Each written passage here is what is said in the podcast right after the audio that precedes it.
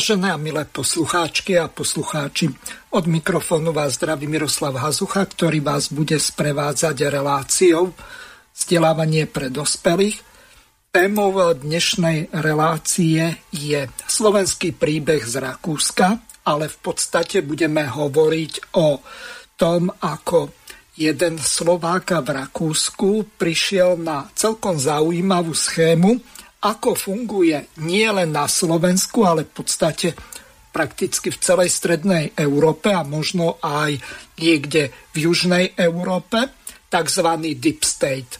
Je to hlbiny alebo e, štát v štáte, čiže niečo také, čo v podstate je riadené zo zákulisia. V podstate to, čo vidíme na našej politickej scéne, tak to je len to, čo vyvádzajú naši politici, ktorých častokrát máme za nejaké bábky alebo marionety, ktoré hrajú podľa určitého scenára, ktorý im napísal niekto iný.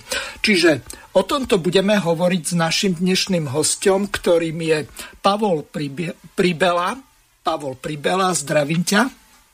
Krásny dobrý deň vám aj všetkým poslucháčom rádia Slobodný vysielač a ďakujem za pozvanie a váš čas. Výborne. Palko, dobre by bolo, keby si v úvode povedal našim poslucháčom viac o sebe. Samozrejme to, čo považuje za potrebné o sebe povedať, tak aby si neohrozil seba alebo svoju rodinu a ďalších a samozrejme, aby to pre našich poslucháčov bolo dostatočne jasné, zrozumiteľné a tak ďalej. Ja to hovorím z toho dôvodu, lebo my sme sa pred reláciou párkrát rozprávali o tom, že akým hrozbám a všetkému ostatnému si čelil ohľadom tvojej práce, alebo skôr aktivizmu, ak to môžem tak nazvať, ale o tom nám povieš viac teraz ty. Takže eh, áno, je to veľmi zložitá téma a veľmi ťažká pre možno pochopenie, ale najviac to pochopia eh, ľudia, ktoré sú obete. Obete rôznych tých eh, činov, tých skupín, ktoré sa neštítia ničoho. Ja uh, som dlhé roky žil na Slovensku, robil som tam športového redaktora a v roku 2011 uh, som sa s rodinou presťahoval najprv do Severného Rakúska, do Burgenlandu, uh, blízko Pandorfu, kde som robil poštára, kde som si zdokonalil Nemčinu a ja som mal taký detský sen, že chcel by som robiť s lietadlami. No a ešte na začiatku, ako sme, som si hľadal robotu, tak som posielal aj životopisy napríklad aj na letisko a ten prvý rok mi normálne odpísali, že som prešiel prvým výberovým konaním a že by som mohol robiť, ale ja som mohol zase taký, že vedel som, že tá Nemčina ešte nie je tak dobrá na takej úrovni, že by som teoreticky a prakticky to mohol robiť. Tak som uh, robil prácu poštára v tom severnom Burgenlande a po takých troch rokoch som sa rozhodol odísť do Salzburgu, kde sa celý ten dej a príbeh odohral a ide o to, že uh, stretol som aj uh, moju priateľku životnú, Myšku, ktorá mi je neskutočnou oporou a ďakujem, že ju mám.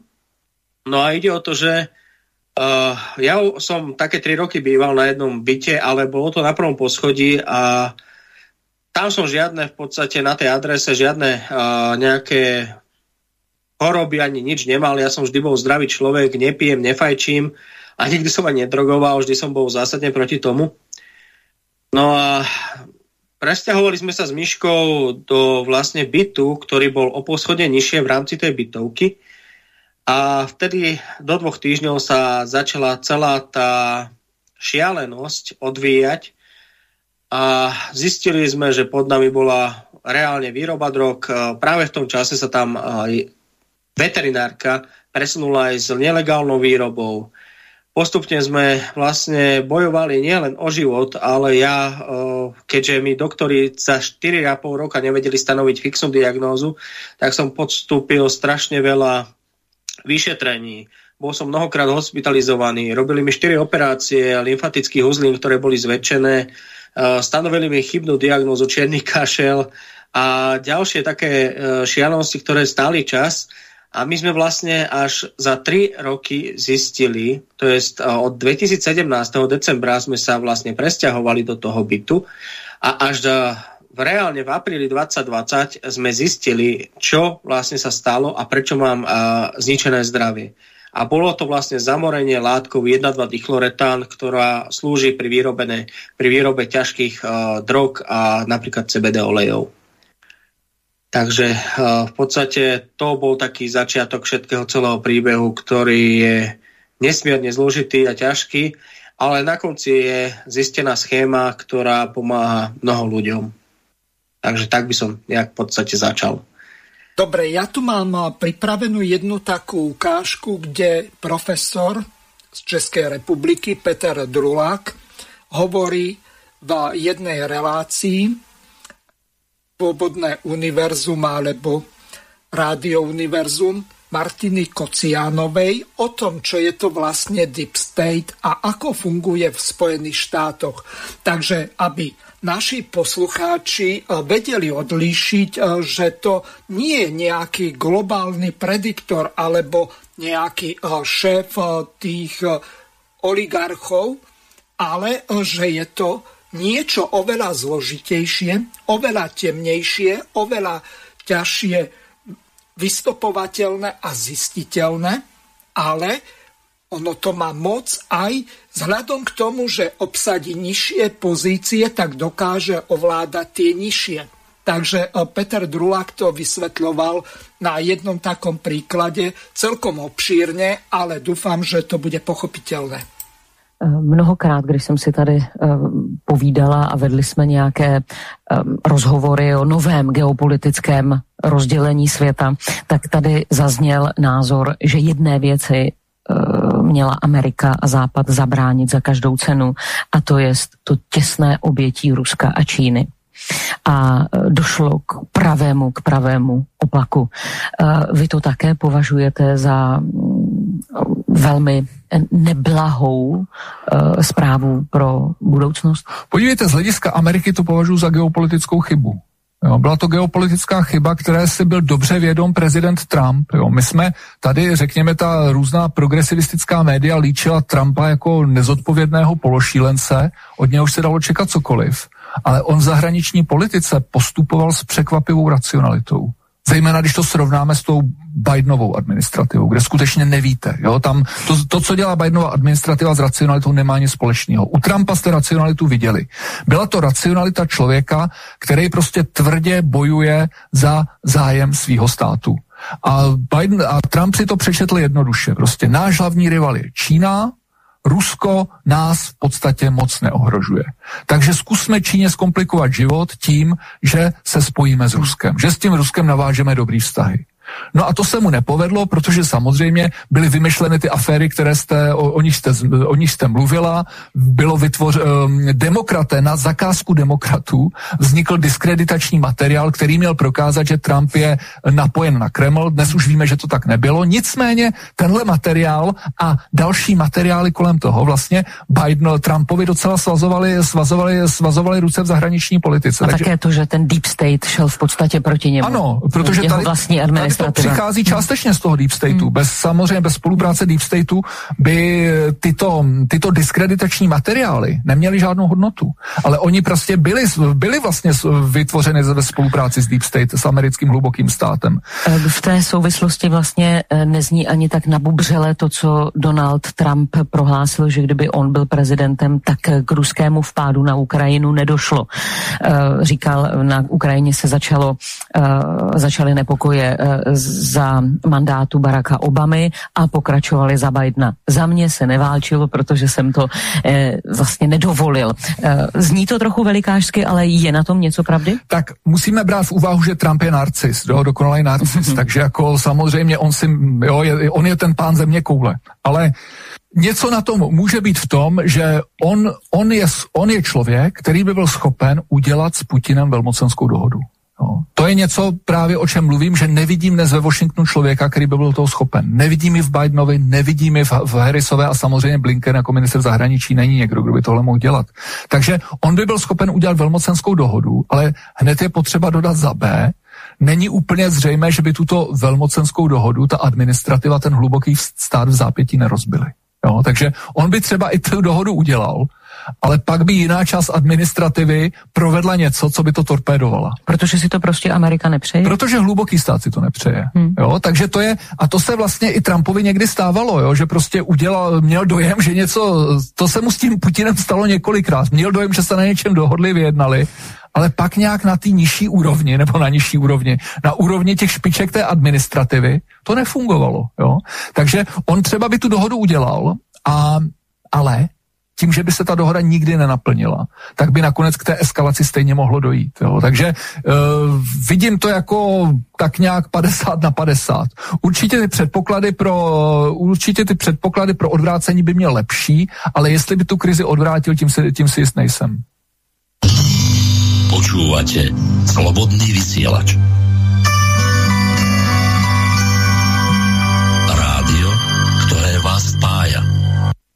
Takže tu sme mali takú krátku ukážku, ako to vlastne funguje v eh, Spojených štátoch a ani danlivo najsilnejší muž eh, sveta, ktorým by mal byť eh, de facto, alebo minimálne de jure, americký prezident, tak nie je tým, za čo ho bežne ľudia majú alebo za čo ho považujú, pretože aj tie nižšie administratívne zložky, ktoré by mu mali byť podriadené, tak v podstate mu dokážu tak skomplikovať život, že si vedú svoju vlastnú politiku a tá politika ide naprieč tou demokratickou a republikánskou stranou. Čiže bez ohľadu na to, že kto ovláda Senát, parlament a kto je prezidentom Spojených štátov, tak si oni vedú svoju vlastnú politiku.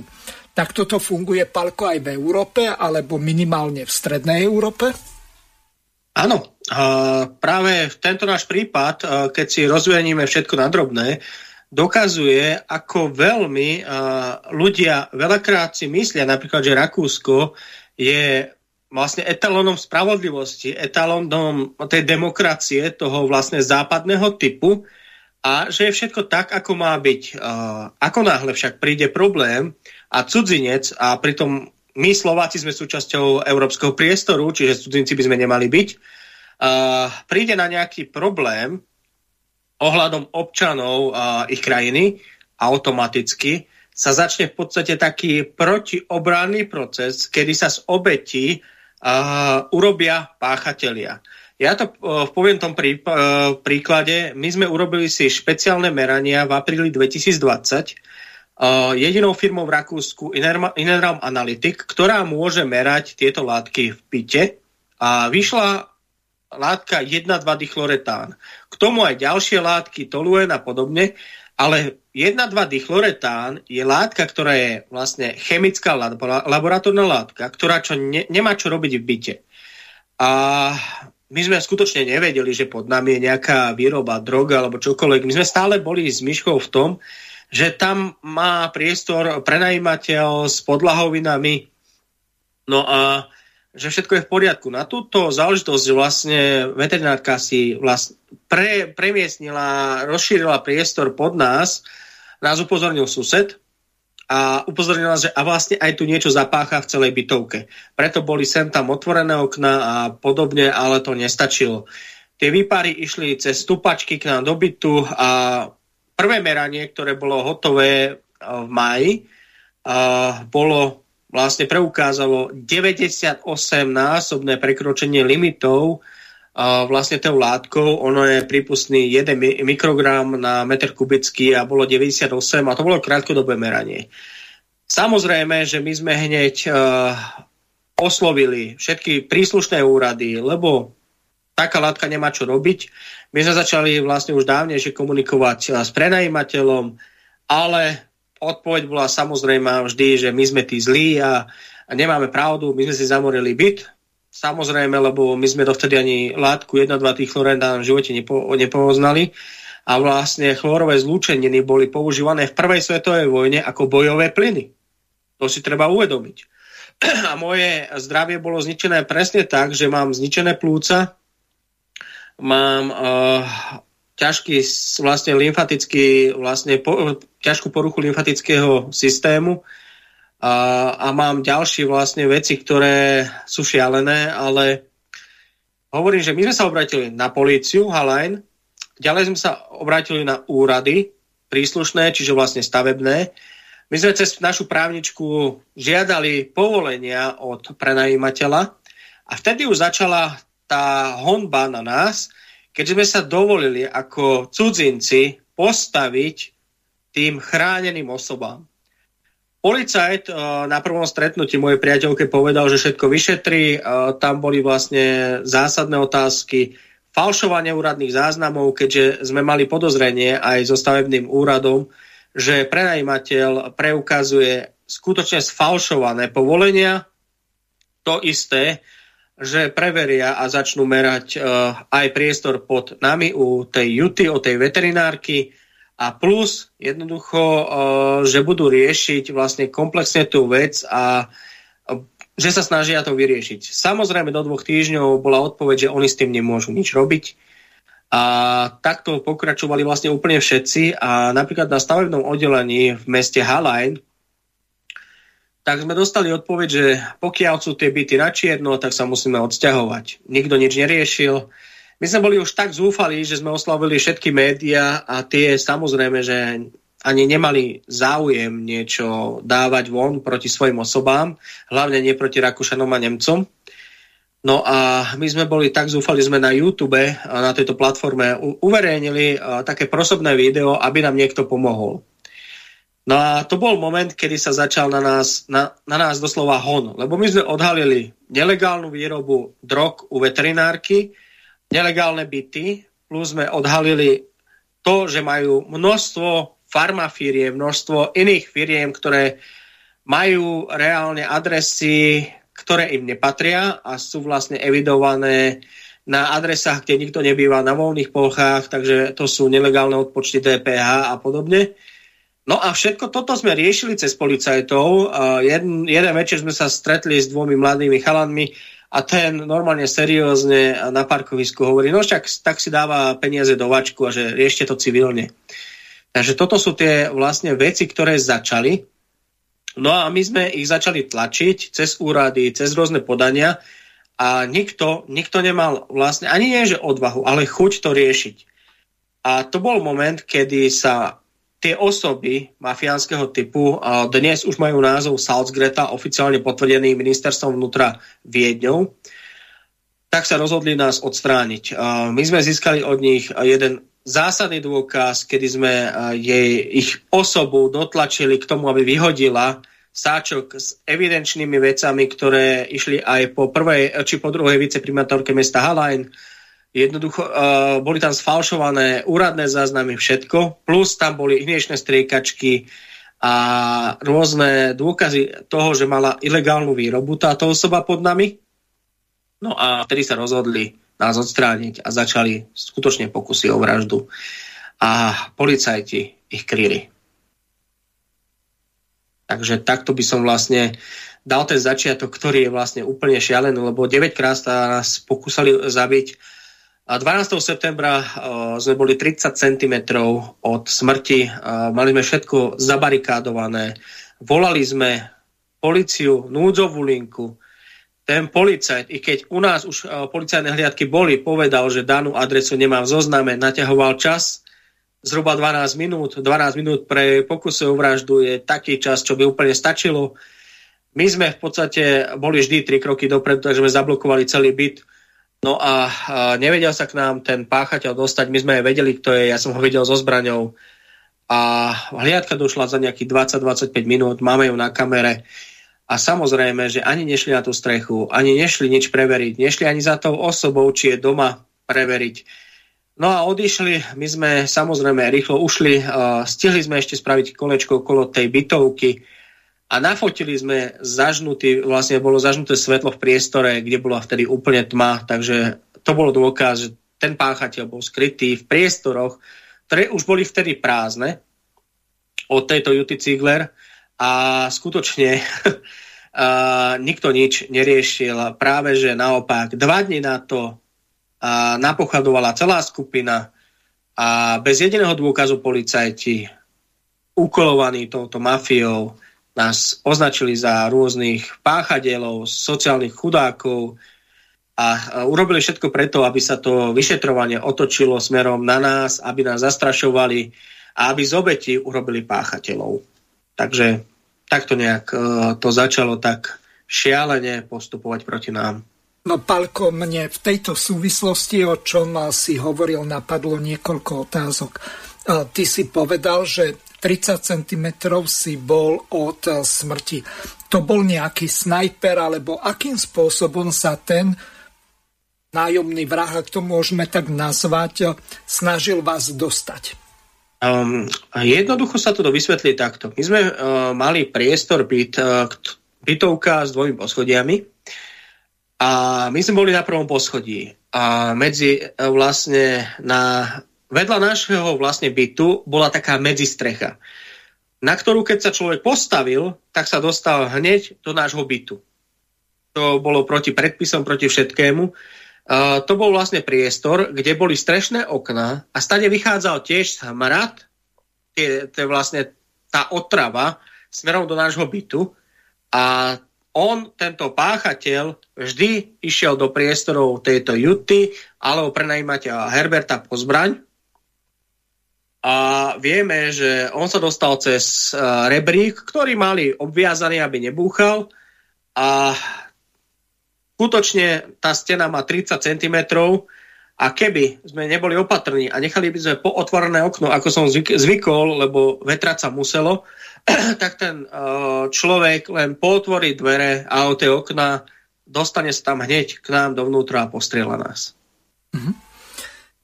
Takže e, zrejme s nejakou krátkou zbraňou bol vyzbrojený. Áno, áno, to bola v podstate devina, hovoril som to aj vyšetrovateľovi, zhruba veľkosť. Ja som robil na letisku už potom, takže ja už som poznal tie zbranie, takže som vedel, čo asi mal. No, dobre, e, dostaneme sa ešte k tej pani veterinárke. Ty si sa zmienil, ano. že to v podstate bola nejaká podvodnička. Mohol by si o tej osobe povedať niečo viacej a ako je vlastne možné, že niekto s vedomím orgánov činných v trestnom konaní alebo ľudí, ktorí robia povedzme niekde na magistráte, môže nelegálnu činnosť vyrobiť rok prevádzkovať.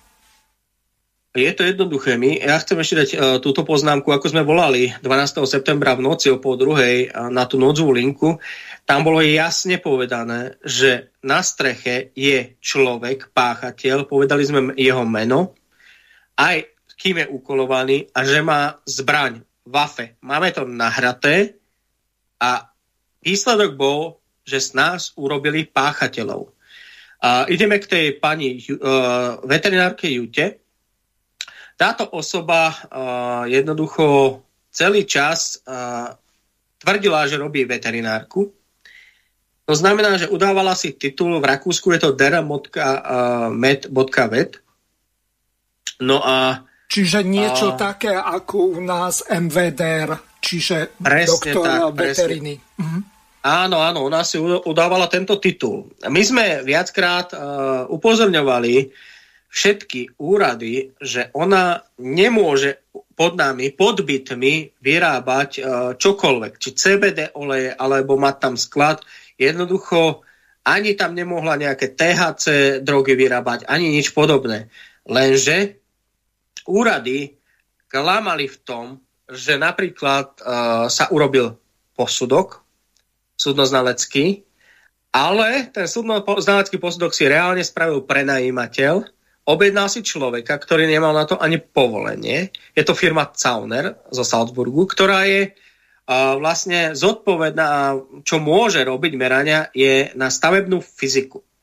stavebná fyzika a stavebná chémia je veľký rozdiel, ale jednoducho kraj Salzburg, stavebné oddelenie v Halajne, všetci prijali tento posudok ako jasný, pritom my sme získali dáta, fyzické dôkazy, papiere, kde sa doslova vpisujú dáta, kde sa má čo dopísať. Plus uh, bola tam aj komunikácia s krajom Salzburg, ktorý ich upozornil, Halajn, že to, čo mu poslali, tie štyri strany ničoho, že to není vlastne zodpovedné ani pre nejaké súdne účely. Jednoducho súdnoznalský posudok, keď už je vyhotovený, sa nemôže rozdeľovať, upravovať ani nič. Samozrejme, že táto vlastne celá enkláva úradníkov stali na strane uh, tejto mafiánskej skupiny Salzgreta a podporovali ju a robili všetko preto, aby nás umočali. Takže uh, idem k tej pani uh, Jute. Táto pani Juta vlastne tvrdila, že má uh, vysokoškolský titul, že študovala veterinárnu univerzitu vo Viedni, tak uh, sme sa s Myškou jednoducho rozhodli kontaktovať Viedeň, No a čuduj sa svete, telefón zdvihla v knižnici osoba, ktorá práve v tých rokoch študovala, ako mala študovať aj Juta. Ona si ju jednoznačne nepamätala, pretože, ako hovorí, a keby tam bola, tak by si ju pamätal, lebo v tých rokoch 70 až 8, 75 až 81 tam bolo strašne málo, ešte raz, strašne málo žien. Takže by si ju jednoznačne pamätala skôr dala názor, že vlastne ona je taká šarlatánka, že vydáva knihy proti veterinárom. Už to je e, šialené, že osoba, ktorá si dáva titul a tvrdí, že je veterinárka, vydáva knihy, ako sú veterinári vlastne blázni a že zabíjajú zvieratá a podobne. Takže to už niečo signalizuje o tom človeku. No a my sme jednoducho od tejto pani dostali jednoznačnú odpoveď, že bola skontrolovať všetky, všetky vlastne uh, dizertačné práce, všetky práce, aj vlastne v tej um, pivnici, všade, kde majú uložené a výsledok bol nula. Že táto osoba vôbec neštudovala vo Viedni a hlavne nie v Rakúsku ani v Nemecku, možno niekde inde. My sme ešte zohnali jednu takú publikáciu, že zoznam dizertačných prác z rokov 80 až 85 práve z tej univerzity Viedeň, veterinárnej, a preverili sme vlastne menoslov, či sa tam nenachádza Ziegler. Nenachádzala sa, ale samozrejme mohla byť tedy v, tom období vydatá, čiže môže byť, že tam mohla mať nejaké iné v podstate priezvisko. Tak sme našli tri osoby menom Juta. Lenže po preverení týchto troch osôb všetky tri juty existujú a legálne vykonávajú svoju činnosť. Následne sme kontaktovali aj e, šéfa vlastne veterinárov v rámci kraja Salzburg a ten nám so strachom v hlase volal naspäť, že máte pravdu, táto pani nemohla ani študovať v Rakúsku v tých rokoch, lebo to zákonne nebolo vtedy povolené a plus jednoducho ona neštudovala vôbec. Ale samozrejme, že všetku tú povinnosť hlásiť a podávať trestné oznámenie hodili znova na nás, že vlastne my máme podávať trestné oznámenie a nie úradníci. Mm-hmm. Čiže ešte dobre by bolo, keby si vysvetlil, že ako s vás sa snažili urobiť tých páchateľov. Uh, jednoducho, uh, tá osoba, napríklad suseda, ktorá uh, sa volá Waltraut a mala syna, ktorý po nás išiel, uh, Marcel, tak ona zároveň pracovala pre tú Jutu. Takže tvrdenie uh, Juty Ziegler, že ona nevedela a ve, uh, že tam sú nejaké byty, po prípade ona tam vôbec nebola, to nikdy neúspeje. A e, práve táto Waltraud e, napochadovala 14. septembra aj s prenajímateľom Herbertom a plus aj s Jutou e, v tých hlavných veciach, že ja som sa úplne vymyslená vec, vymyslená u Waltraud bola tá, že ja som sa vyhrážal niekedy v júni toho roka, že keď ju niekde stretne vonku, tak je niečo zle spravím, čo je úplne, čo je vymysel. Našťastie bol tam svedok, ktorý vypovedal a v náš prospech. A ono sa to otočilo, čiže pani Valtraut následne po našej výpovedi, aj po výpovedi svetka, jednoznačne bola obvinená z krivého obvinenia, ale samozrejme, že uh, ako náhle tam naposledoval aj ten prenajímateľ, ktorý je hlavná hlava toho všetkého, aj s uh, jeho partnerkou, tak uh, si on poveril vyšetrovateľa Temela, ktorý to mal všetko dozorovať. Takže úplne nelogická vec, že my sme boli vlastne učení ako obete v tom, že pani Waltraut nás krivo obvinila, ale nechali to, že sme ju mohli niekedy vlastne celý ten rok prenasledovať, i keď ja som bol stále buď u rodičov, alebo som bol v nemocnici. Čiže to je úplne vylúčené. Čiže to boli tie hry. Napríklad dal na nás ten prenajímateľ to, že my robíme problémy v celej bytovke, poslal to na úrady, očierňoval nás a nazval nás, v Rakúsku sa to nazýva sociál šmavocer, ale to presne padá na hlavu tej skupiny, že sociálny úbožiak alebo chudák. Lenže ako môže byť niekto sociálny chudák, keď Myška robila normálne a ja som oficiálne poberal nemocenské, lebo mi zničili zdravie. Ja som oficiálne predtým robil na letisku, takže žiadny sociálny úbožiak, ale a policajti si dovolili takéto veci normálne citovať a nechávať tam. Plus Juta nás dala za video, ktoré sme uverejnili toho júna uh, 27. na YouTube, za to, že vlastne ju očierňujeme, že ona má nejakú aj uh, výrobu s chemickými látkami a jednoducho stále nás tlačili do toho, že my sme tí, tí, tí páchatelia, my sme tí zlí. Snažili sa zahrať to, že vlastne my máme susedské e, problémy a očierňovali nás. A samozrejme, že všetci to tak písali, všetci tak brali. I napriek tomu, že sme jednoznačne preukázali, že my sme nikdy nemali s nikým susedský spor, práve naopak, my sme každému pomáhali. A jediné, čo bol problém, že sme sa postavili ľuďom, ktorí organizovali, organizujú ťažký zločin v Halajne a v Salzburgu. Mhm.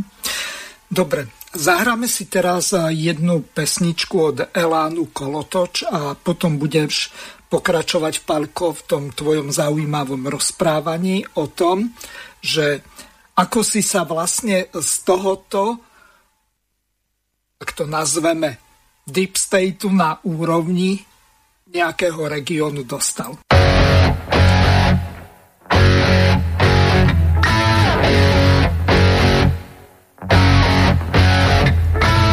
Prosil som aniela, tak skoč mi po pivo.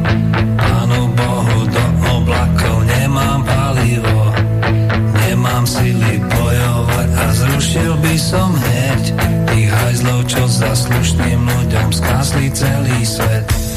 Poprosil som aniela, no ten sa iba smial. Keď som sa mu lepšie prizrel, ženský zadok mal tak som ho tam potľapkal, že išiel okolo. Zmizli spolu do oblakov, viac ich nebolo. Pane Bože, prečo nemám takú moc? Aby som to všetko zmenil, mám už toho dosť.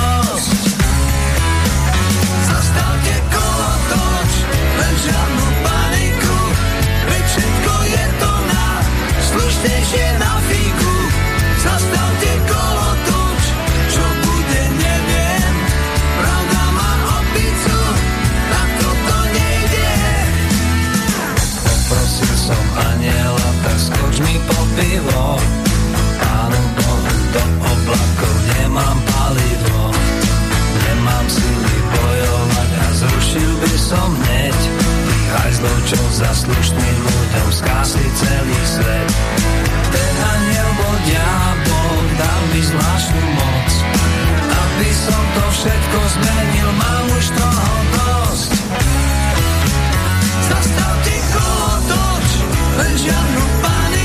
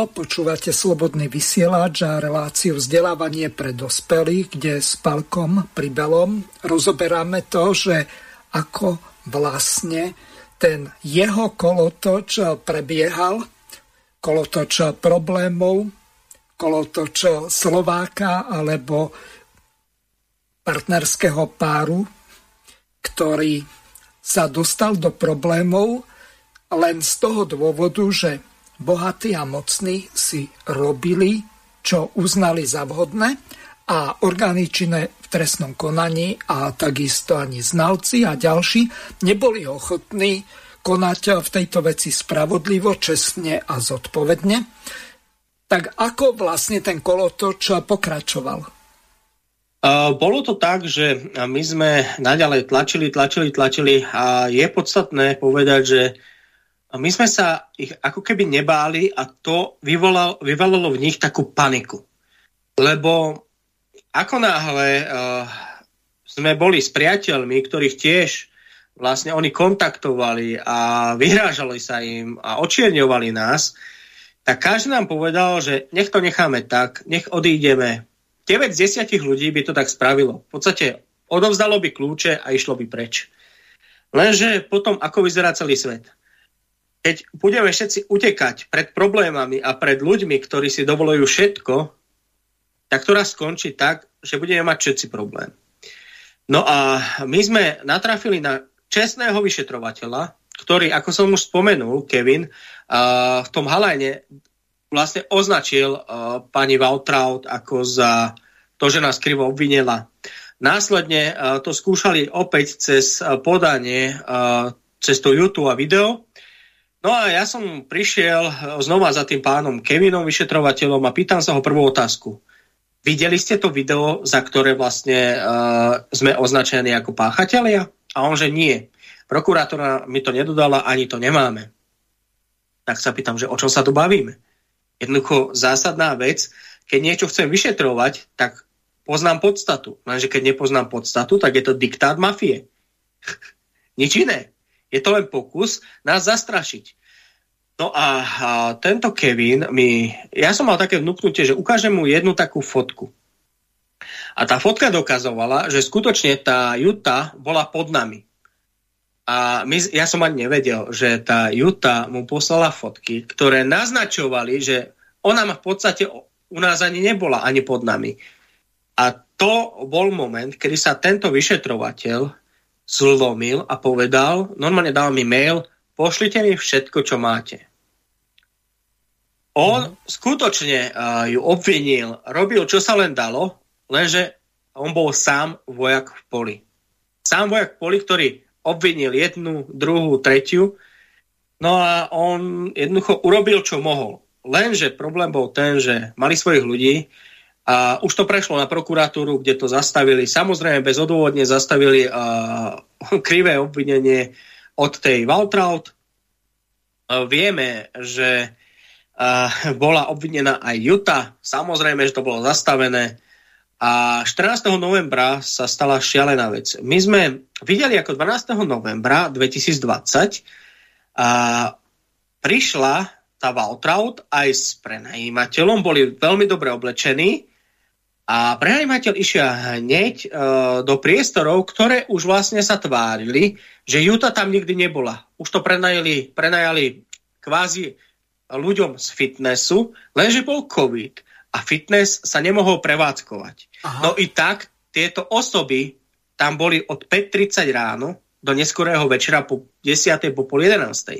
Všetko máme na záberoch a my sme sa s Myškou rozhodli, že vieš čo, cez našu právničku napíšeme im taký krásny mail, že chceme odísť skôr. To bol poplach. To bol poplach pre celú skupinu, lebo títo fitnessáci, to už bola vlastne vyššia trieda zabijakov, ktorí obhliadali situáciu, ako to má mafia v pláne. Jednoducho, oni vždy majú taký mesiac, kedy si pripravujú ten útok. Jednoducho vedeli, že od, od, máme uh, zmluvu až do konca novembra 2020, čiže majú čas. A keď sa budeme stiahovať a veci presúvať, tak nebudeme pozorní. Lenže keď sme im teraz napísali, že chceme odísť e, do 18. za pár dní, tak našiel, prišiel taký poplach, že 14. ráno, deň na to, prišla policajná hliadka s tým, že prečo máme kamery vonku na streche a aj svetla.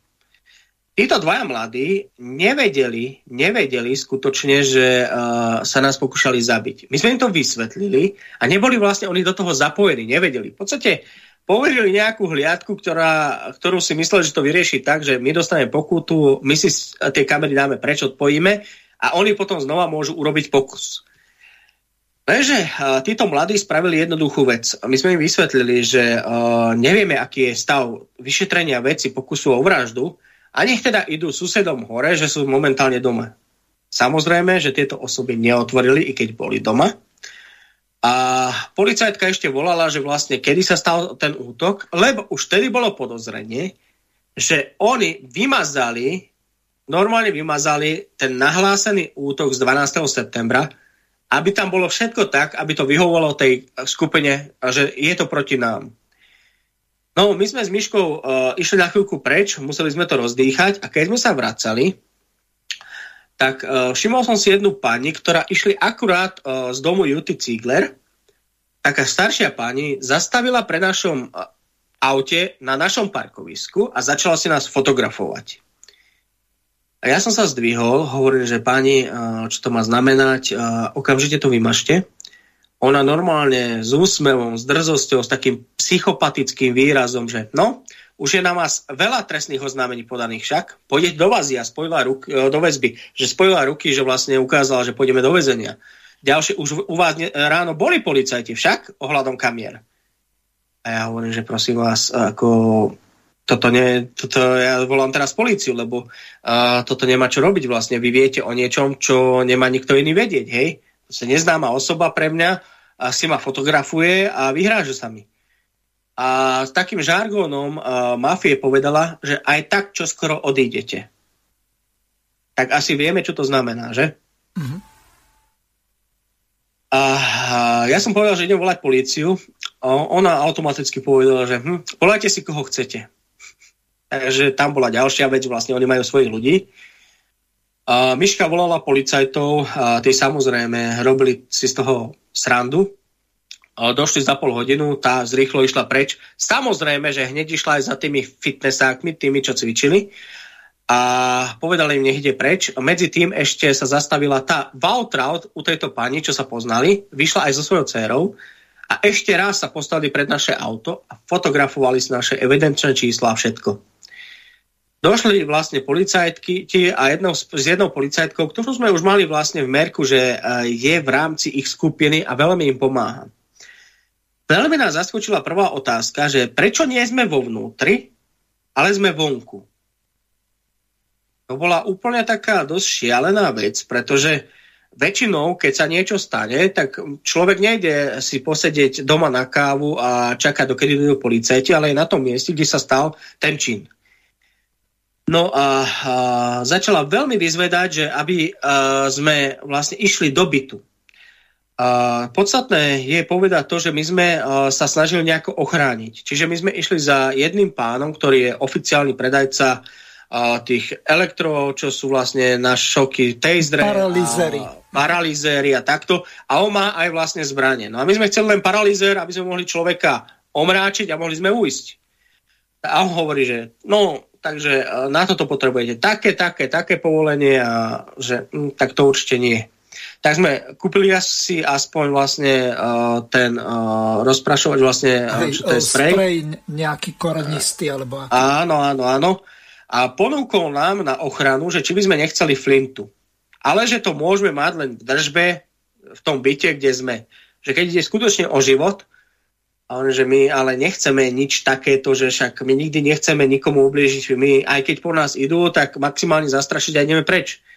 Ale nakoniec vlastne Miška dostala povolenie a my sme si ju schovali na byte tak, že bola zamknutá a bolo to tak na tom mieste, že jedna policajná hliadka vedela z 12. septembra, kde tá zbraň je.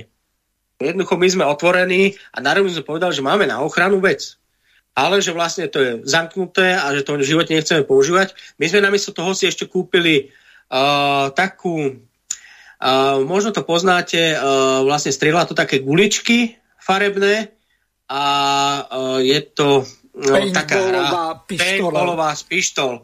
A tu sme si hlavne dali, aby sme označili toho páchateľa, po prípade ho nejak vlastne zneškodnili a mohli sme vlastne ujsť.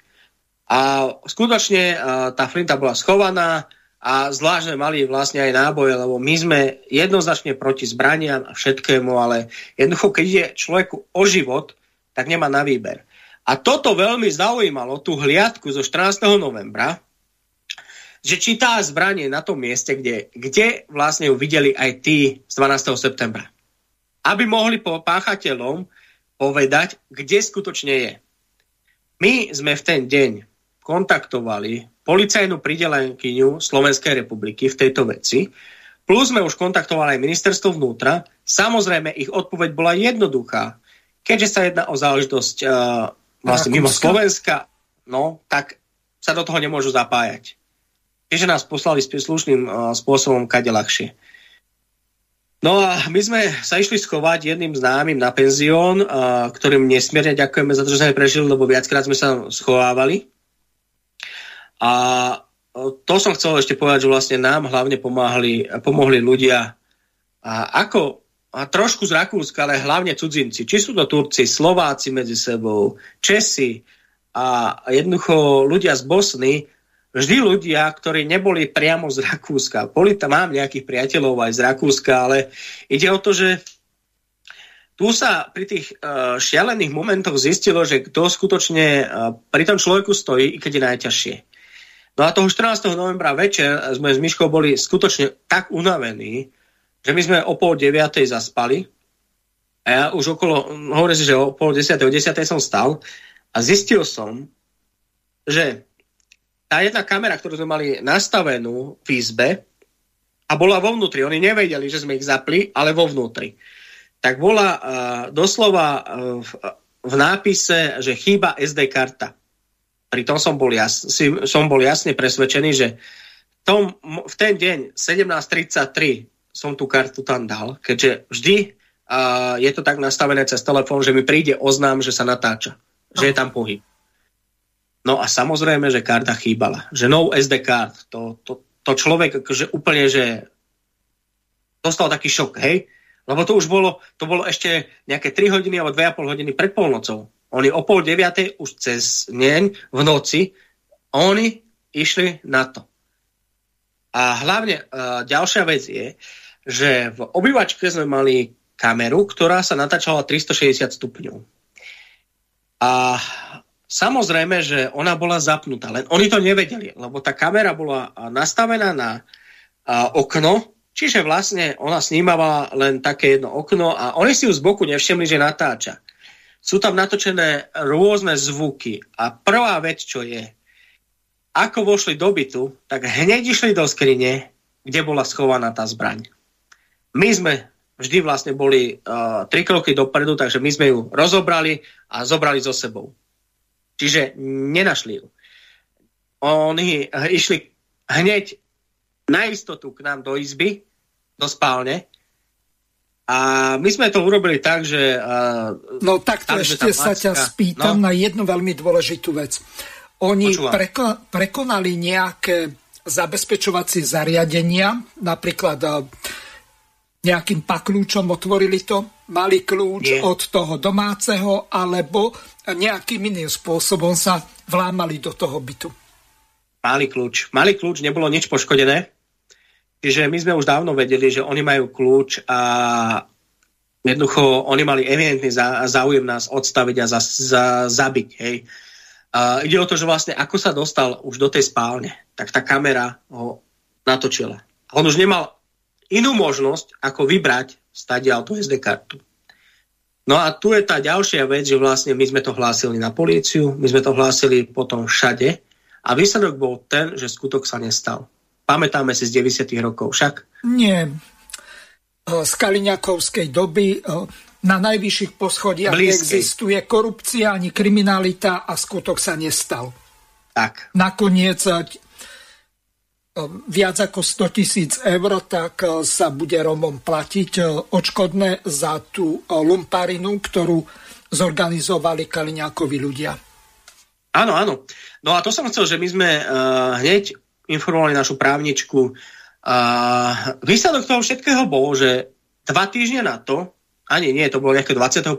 novembra, nám príde predvolanie uh, od tejto práve čo uh, policajti, ktorá 14. novembra, tá druhá tam bola, vysmievala sa nám, tak prišlo predvolanie, že nám chcú zobrať odtlačky, DNA, všetko, ako keby sme boli páchatelia, vo veci, kde som už bol uznaný ako obeď. To, bol úplne, to bola úplná šialenosť. To sa nám podarilo s našou právničkou zvrátiť. No a najlepší gol bol ten, že vlastne v tom medziobdobí, ten 14. november až niekedy december, sme sa stretli s jedným čestným vyšetrovateľom na tom neznámom mieste. On prišiel za nami lebo my sme boli tak zúfali, že sme nevedeli, ako sa obrátiť, tak sme sa vlastne skontaktovali práve s tým pánom, čo oficiálne predáva zbranie, že či by nám nepomohol. Lebo bolo vidieť, že vlastne je to čestný chlap a nemá problém povedať pravdu. On hneď na začiatku povedal, že no halajn, to je to miesto plné korupcie však. A že neviete, na koho sa obrátiť. Tak nám dal tohto človeka, pana Georga. On je vlastne uh, kriminalista ohľadom drog, a ukázali sme mu všetky tie dáta, ktoré máme proti tejto mafii. A stalo sa to, že k tomu otvorenému spisu sa pridalo niečo, čo zvrátilo celú situáciu. A to je to, že náš byt bol skutočne zamorený. Pridal sa tam akt o zamorení bytu. A to vyvolalo úplný poplach tejto skupiny. A vieme, že nám ešte aj z Viedne volali, že áno, že v tom období od 14. novembra do vlastne do decembra, bol otvorený ten spis. Začiatkom januára 2021 nám prišlo však jednoduché vyrozumenie, že všetko bolo uzatvorené a to dňa 9. novembra 2020. Takéto šialenosti. Ale jednoducho oni stále pokračovali. Tá Juta Ziegler si nedala pokoj a stále chcela, chcela, aby nás dostala do väzenia, lebo boli sme pre ňu veľkou hrozbou. No a my sme už nemali inú možnosť, ako kontaktovať najvyšších predstaviteľov miest, uh, ministerstva vnútra. Vtedy ajši to bol vlastne uh, minister uh, Nehammer, čo on je teraz bundeskancelár Rakúska.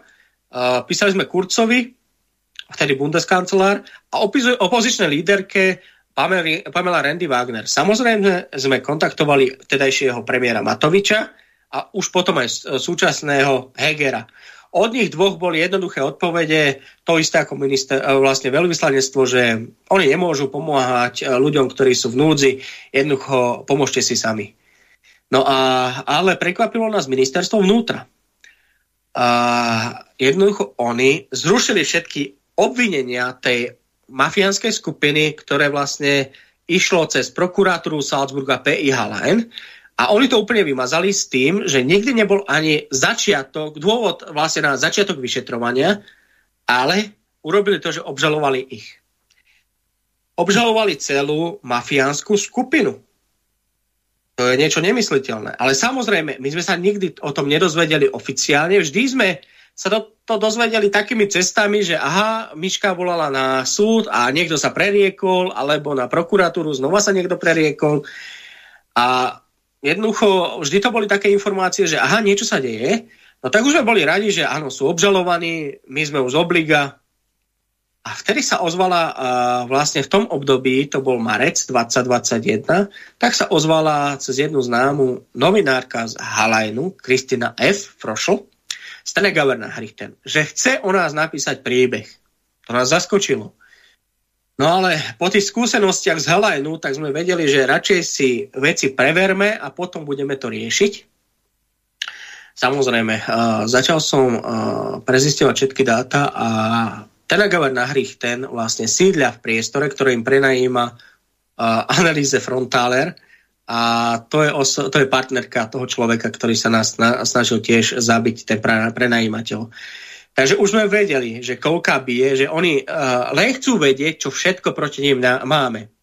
Aha. Tak som jednoducho spravil jednoduchú vec. Odovzdali sme novinárke hard disk s vecami, ktoré sme chceli, aby mali. Oni boli tak spokojní, že proti zákone znova otvoril prípad uh, ohľadom toho videa, čo sme ju ohovárali, tu YouTube Ziegler, A on to nemohol spraviť, lebo Viedeň jednoducho zakračila, že to nemôže spraviť. Ale jednoducho to je štát v štáte, ako sme sa bavili. Áno. Takže on, oni si urobili po svojom. Po svojom. Takže uh, vyžiadal si našu výpoveď v meste Grosspetersdorf, lebo my sme už boli niekde inde odsťahovaní a on nevedel, čo všetko skutočne na nich máme.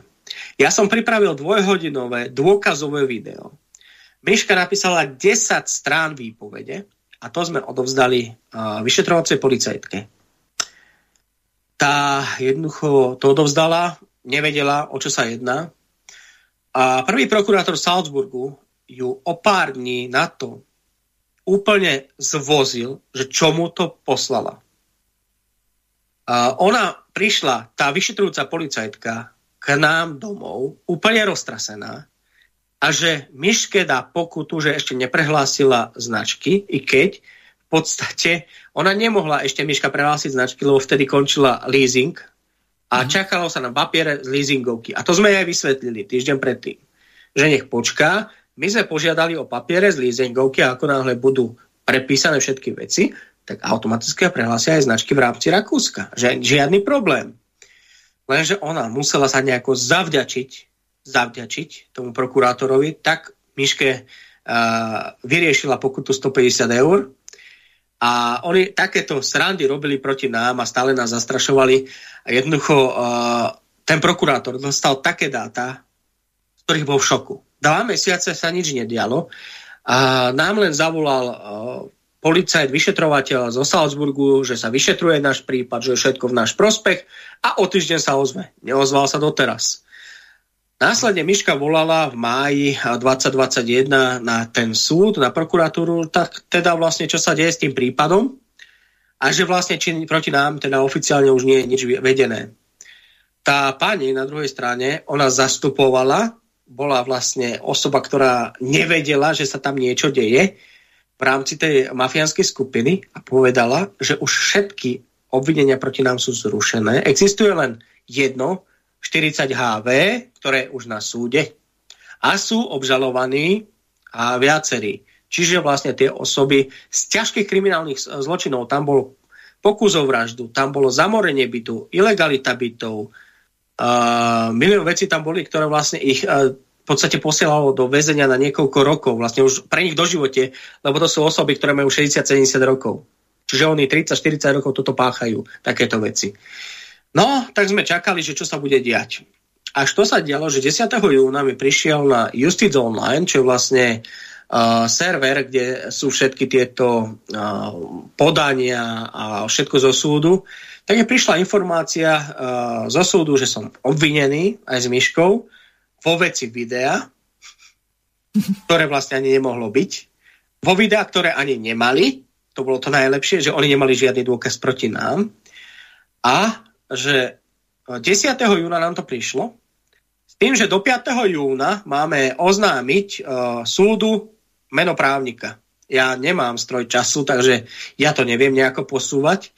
Takže už bolo jasné, že snaží sa veľká záchrana mafiánskej skupiny a my sme nemali ani o tom procese vedieť. Ten pra- prokurátor Markus Neher, to je prvý prokurátor v Salzburgu, robil všetko preto, aby nás dostal. Jednoducho on urobil to, čo je bežné v tej mafiánskej praxi, aj praxi prokuratúry. On po- poslal akože uh, doporučený list na starú adresu, aby som si to nemohol prebrať. Mm-hmm. Čiže aby som nevedel o obžalobe, o ničom, hej? No tak Lenže... spýtam sa ťa teraz na jednu veľmi dôležitú no. vec. V no. Rakúsku platí nejaká fikcia doručenia. To znamená, že keď v tej preberacej dobe, napríklad 15 alebo 18 dní, si nepreberieš tú zásielku zo súdu, tak sa považuje za doručenú. Existuje niečo takéto? Lebo... Áno. Aha.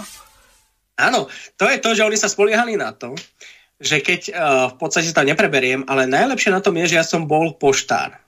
Ja som bol poštár, takže viem, ako má vyzerať uh, to hybridné rs doporučený list, ako to má byť vypísané, lenže my máme kópiu toho vlastne, čo on akože posielal, tento prvý prokurátor.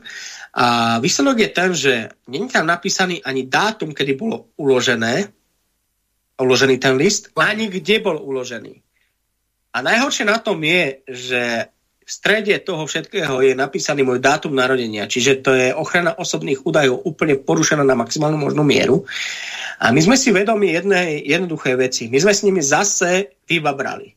Lebo s Myškou sme si v decembri, ako sme odchádzali 2020, aktivovali do posielanie do mesta Gross-Petersdorf.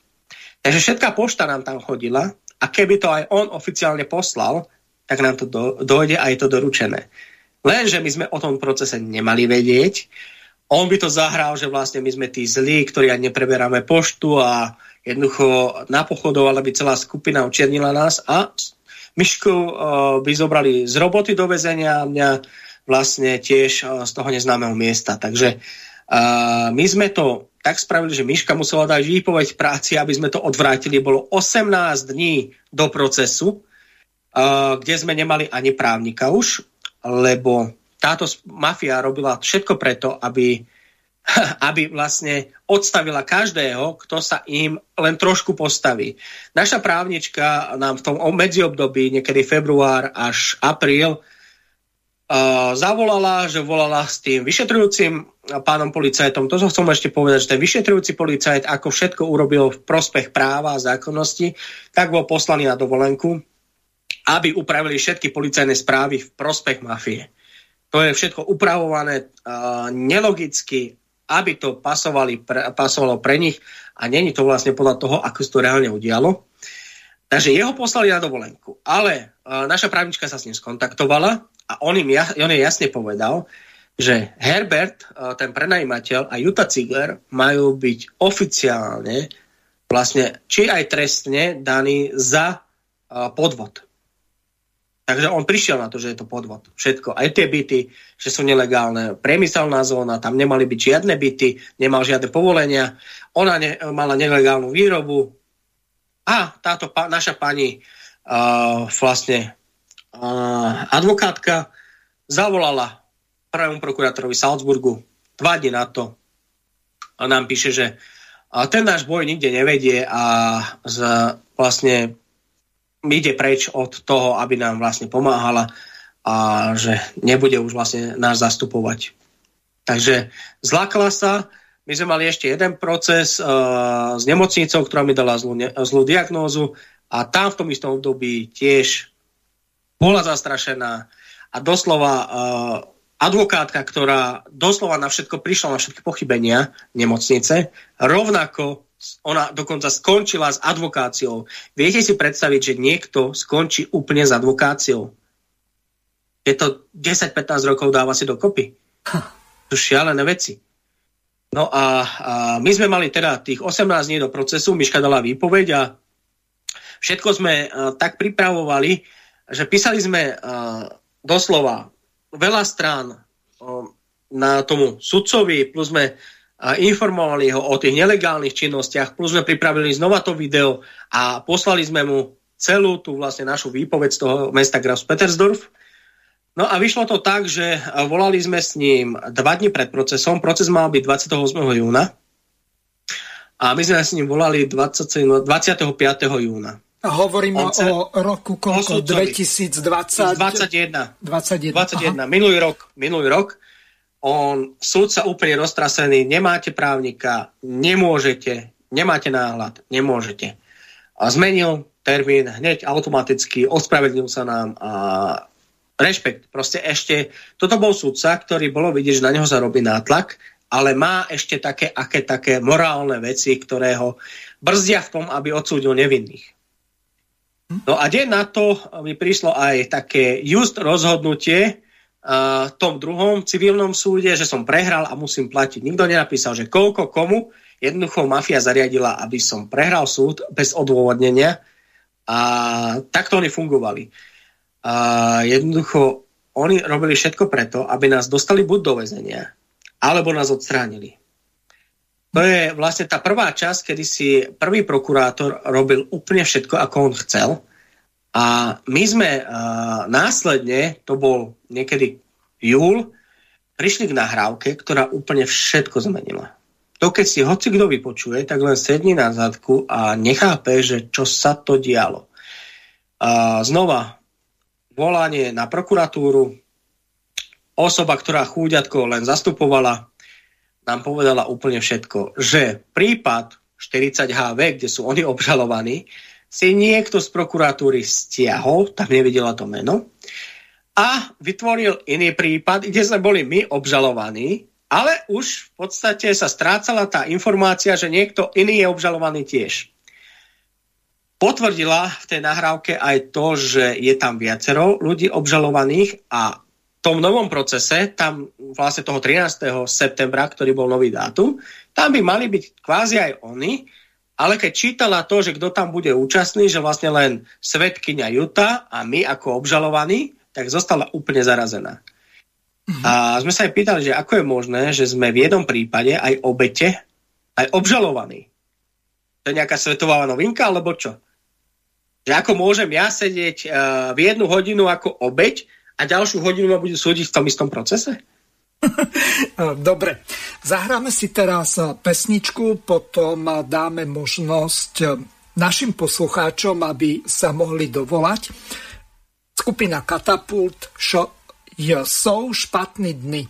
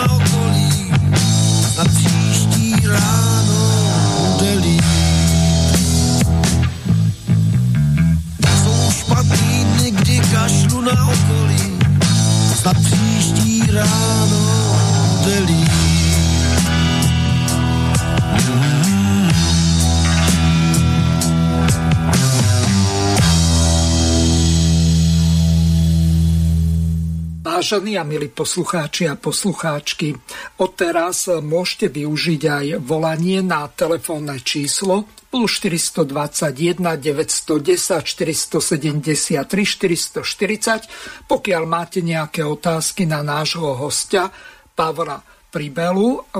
Hovoríme o celkom zaujímavom a niekedy až mraziacom príbehu z Rakúska, kde sa stal takmer obeťou vraždy, kde bol v podstate takmer udusený výparmi z nelegálnej výrobne omamných látok, pravdepodobne drog.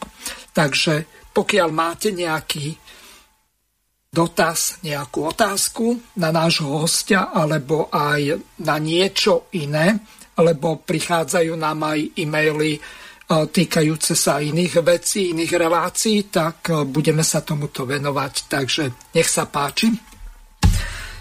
Palko, e, môže zatiaľ pokračovať, ale naši poslucháči majú prednosť. Pokiaľ by niekto zavolal, tak e, ja ti dovolím dokončiť myšlienku, lebo oni si to rádio platia, tak môžu volať a majú prednosť a potom budeme pokračovať ďalej. Takže nech sa páči, môžeš ja, nadviazať. Samozrejme, vážime si poslucháčov, lebo tí sú tým najpodstatnejším vlastne pre rádia.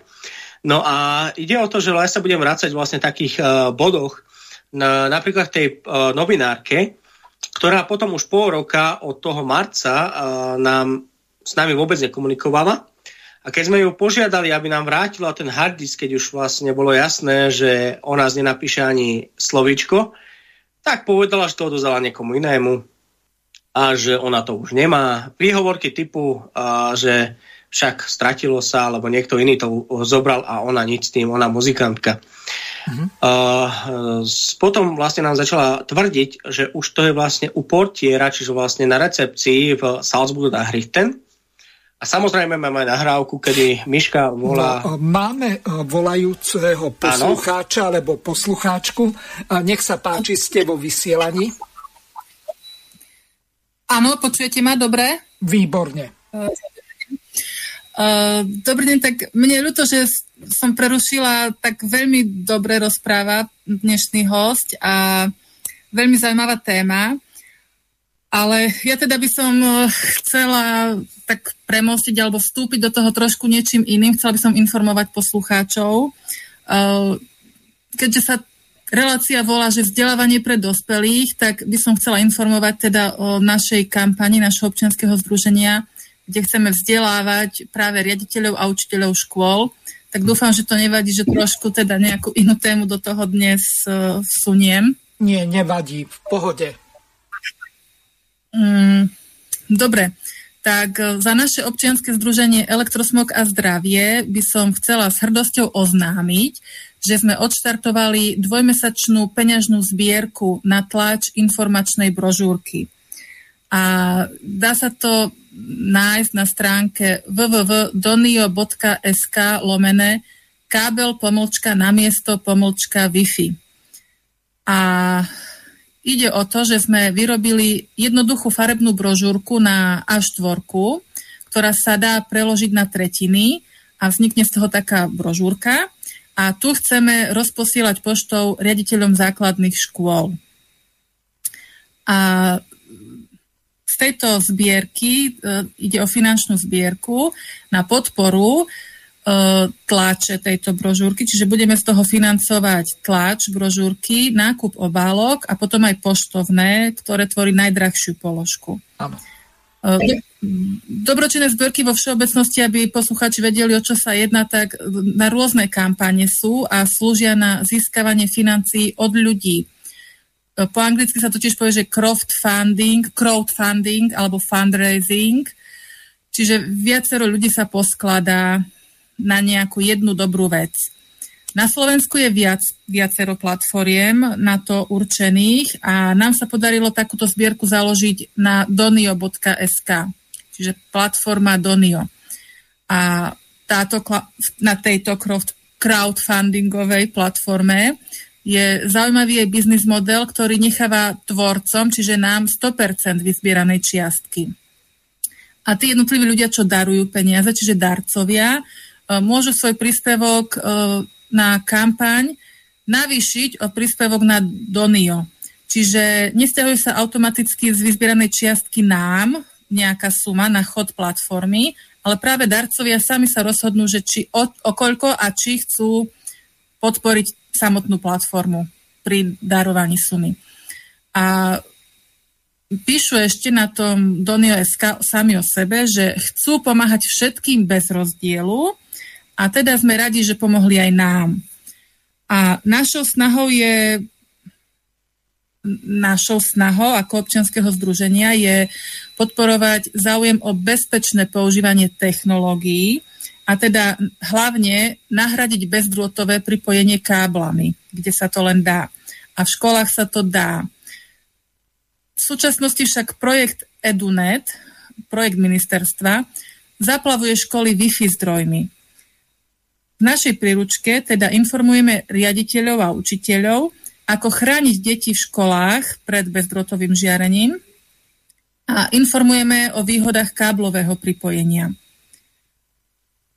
Bezdrotové pripojenie nie je bezpečné ani zdravé a deti nie sú malí dospelí. Vopred ďakujeme za každé euro a za každé posunutie tejto informácie ďalej.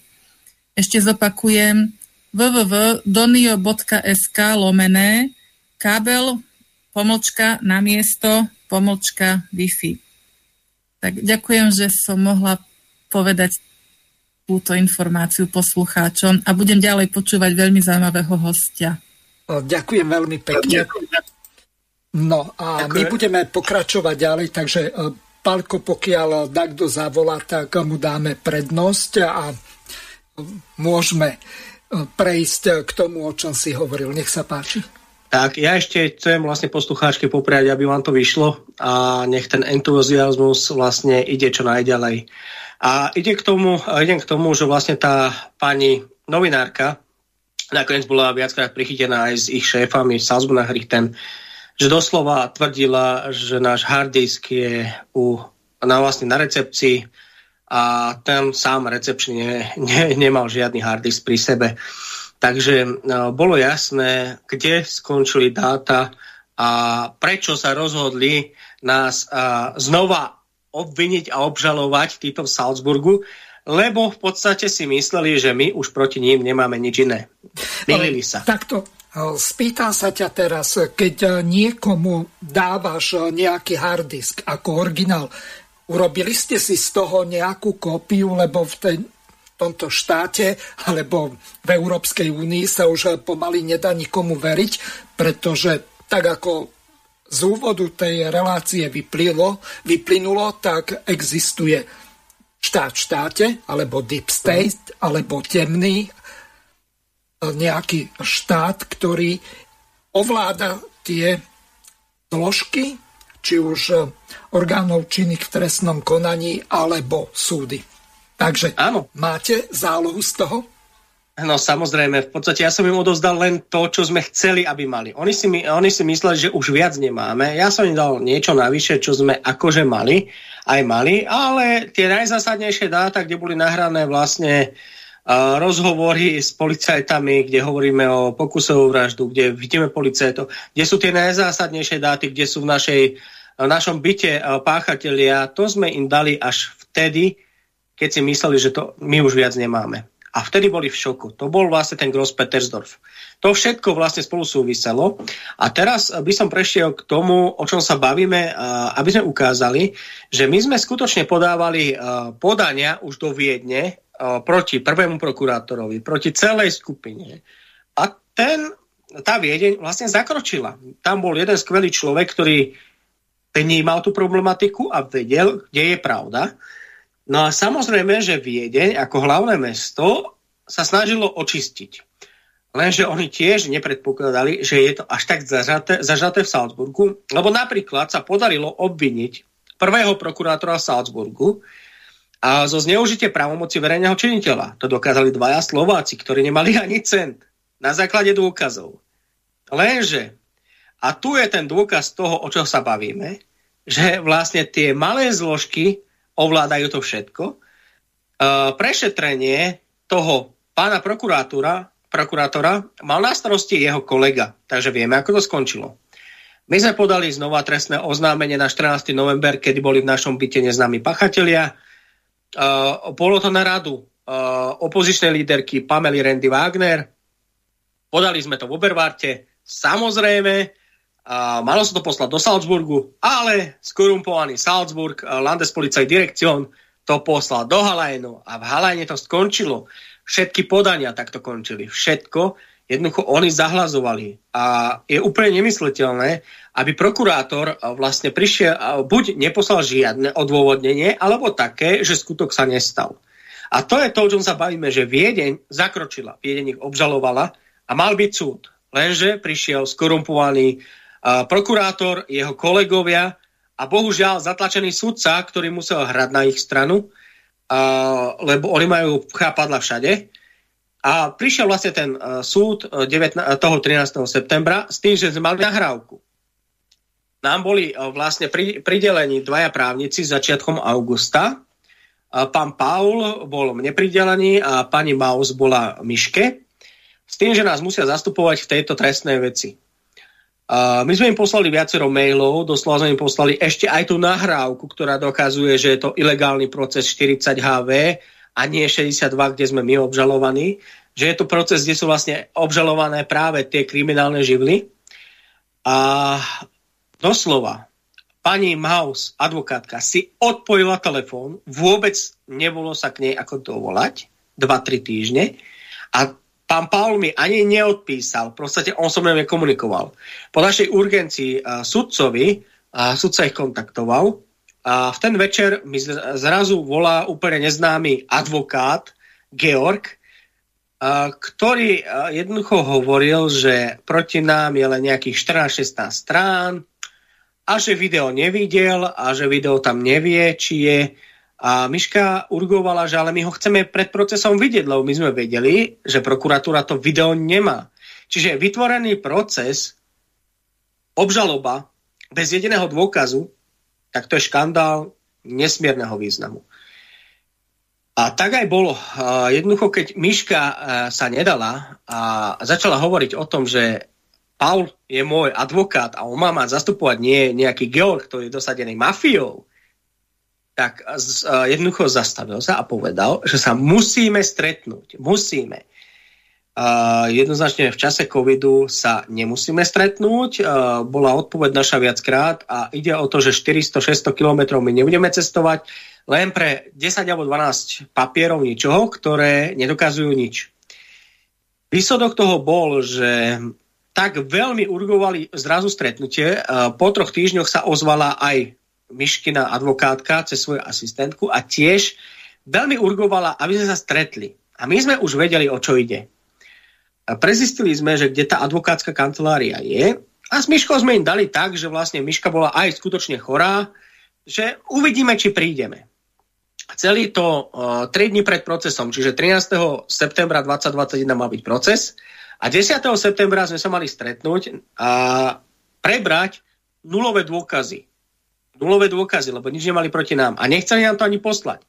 Normálna prax je, že keď je ťažko chorý človek a odcestovaný, tak sa mu to pošle normálne na mail a hotovo. Po prípade na podpis cez poštu. Lenže už sme vedeli, čo sa deje. No a my sme uh, prišli na to miesto a až keď sme boli na mieste, našli sme si taký priestor, aby sme mali výhľad na všetko a boli sme takých 50 metrov od tej realitnej kance- či advokátskej kancelárie a Miška zavolala. A mali ste počuť ten poplach. A asistentka pani Maus hovorí, že pani Maus tu nie je, ona je mimo a príde až po obede. Do pol hodiny pani Maus bola tam a do 10 minút prezlečená ušla na bicykli preč. Uh, neozvala sa ani ona, ani v podstate nikto. Jednoducho nám bolo jasné, že mali v pláne nás odstrániť už vlastne aj v ich priestoroch, lebo to bol obďaleč, nikto by si nič nestre, nevšimol. A práve vlastne to bol moment, keď sme si uvedomili, že uh, majú strach. Oni majú strach z toho, že vlastne vy, vyjdeme na tom, poje, na tom pojednávaní súdnom a s tými vecami, ktoré máme a hlavne s tou nahrávkou. A, a stalo sa to, že my sme napísali obidvom právnikom, nech a, ani neprídu, lebo sa chceme zastupovať sami, keď sme im neverili. Samozrejme, my sme si vytvorili také trička, že antimafia, bojujeme proti mafii a všetci na tom súde krajskom Salzburgu len pozerali a videli, že koľko máme dôkazov. My sme tam boli s dvomi plnými kuframi z dôkazov a najväčší gol bol ten, že tesne pred procesom prišli uh, pani jedna, čo je vlastne pani Maus, advokátka Miškina, a aj ten Georg, obidvaja roztrasení, obidvaja bieli. Ukázali nám dôkazy proti nám, čo boli. A je tam jedna jediná fotka odfotenej strechy a nič iné. Čiže nič, úplne že nič. Uh, ten Georg napísal v žiadosti, lebo ja som žiadal pre tlmočníčku, že my sme tak hlúpi, že nevieme ani po nemecky. Pritom my sme s úradmi roky aj s ním komunikovali po nemecky a normálne v podstate si dovolili takto urážať človeka, ktorý je ťažko chorý. A keď prišla tlmočníčka Slovenka toho Salzburgu, tak ona tiež len pozerala, že ako vieme po nemecky. Začal sa súd a samozrejme, že neprišiel prvý prokurátor Salzburgu Markus Neher a ani svetkynia, ani svetkynia Juta Ziegler. Bez akejkoľvek ospravedlnenky. Bolo vidieť na sudcovi, že on v podstate vidí, kde je pravda. A hneď od začiatku sa obrátil na toho dosadeného právnika a opýtal sa ho, či je ten môj pôvodný. A sám sa priznal, že on je len zástupca. No, ja som chcel uh, prehrať to video. Jednoducho to video, ktoré dokazuje, že sme na procese, kde majú byť oni súdení a my sme obete veľmi sa tomu bránili. Samozrejme, sudca už poznal meno tej osoby, ktorá nám to vyzradila, tej pracovničky. A normálne sudca odmietol prehrať video, za ktoré sme boli obžalovaní. Pre, odmietol, lebo ho nemali. To je úžasné. no, no a začali krútiť už všetci hlavu, nech netlačím už sudcu, že už je dosť, už je dosť. Ja hovorím, že nie. Ja tu mám nahrávku, ktorá dokazuje, že sme na procese, ktorý je vlastne v rámci Európy jedinečný. Tak prečo sa o to nepokúsiť? Mm-hmm. Ja som ho tak zblbol, že ten sudca povedal, že 40 HV je 62 ST, že vlastne je to ten proces.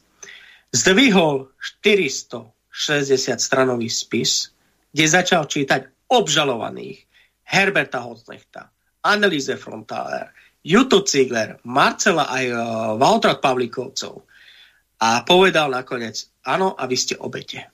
Ale že ja ten proces vlastne mám, nemám na starosti, ten prípad, že má to oddelenie 40 HV iný sudca. Dáva to logiku, že on má u seba 400 stranový uh, spis a zrazu to patrí niekomu inému. inému. Však? Taká logická otázka. Jednoducho on bol tiež uh, dotlačený do toho, aby nás odsúdil ten dosa, dosadený prokurátor sa zdvihol a povedal len jednu vec, že my tu máme súdno-znalecký posudok, ktorý je beherdliche, čiže vlastne úradný a potvrdzuje, že v celom areáli nebola nikdy nameraná tá látka 1,2 dichloretán.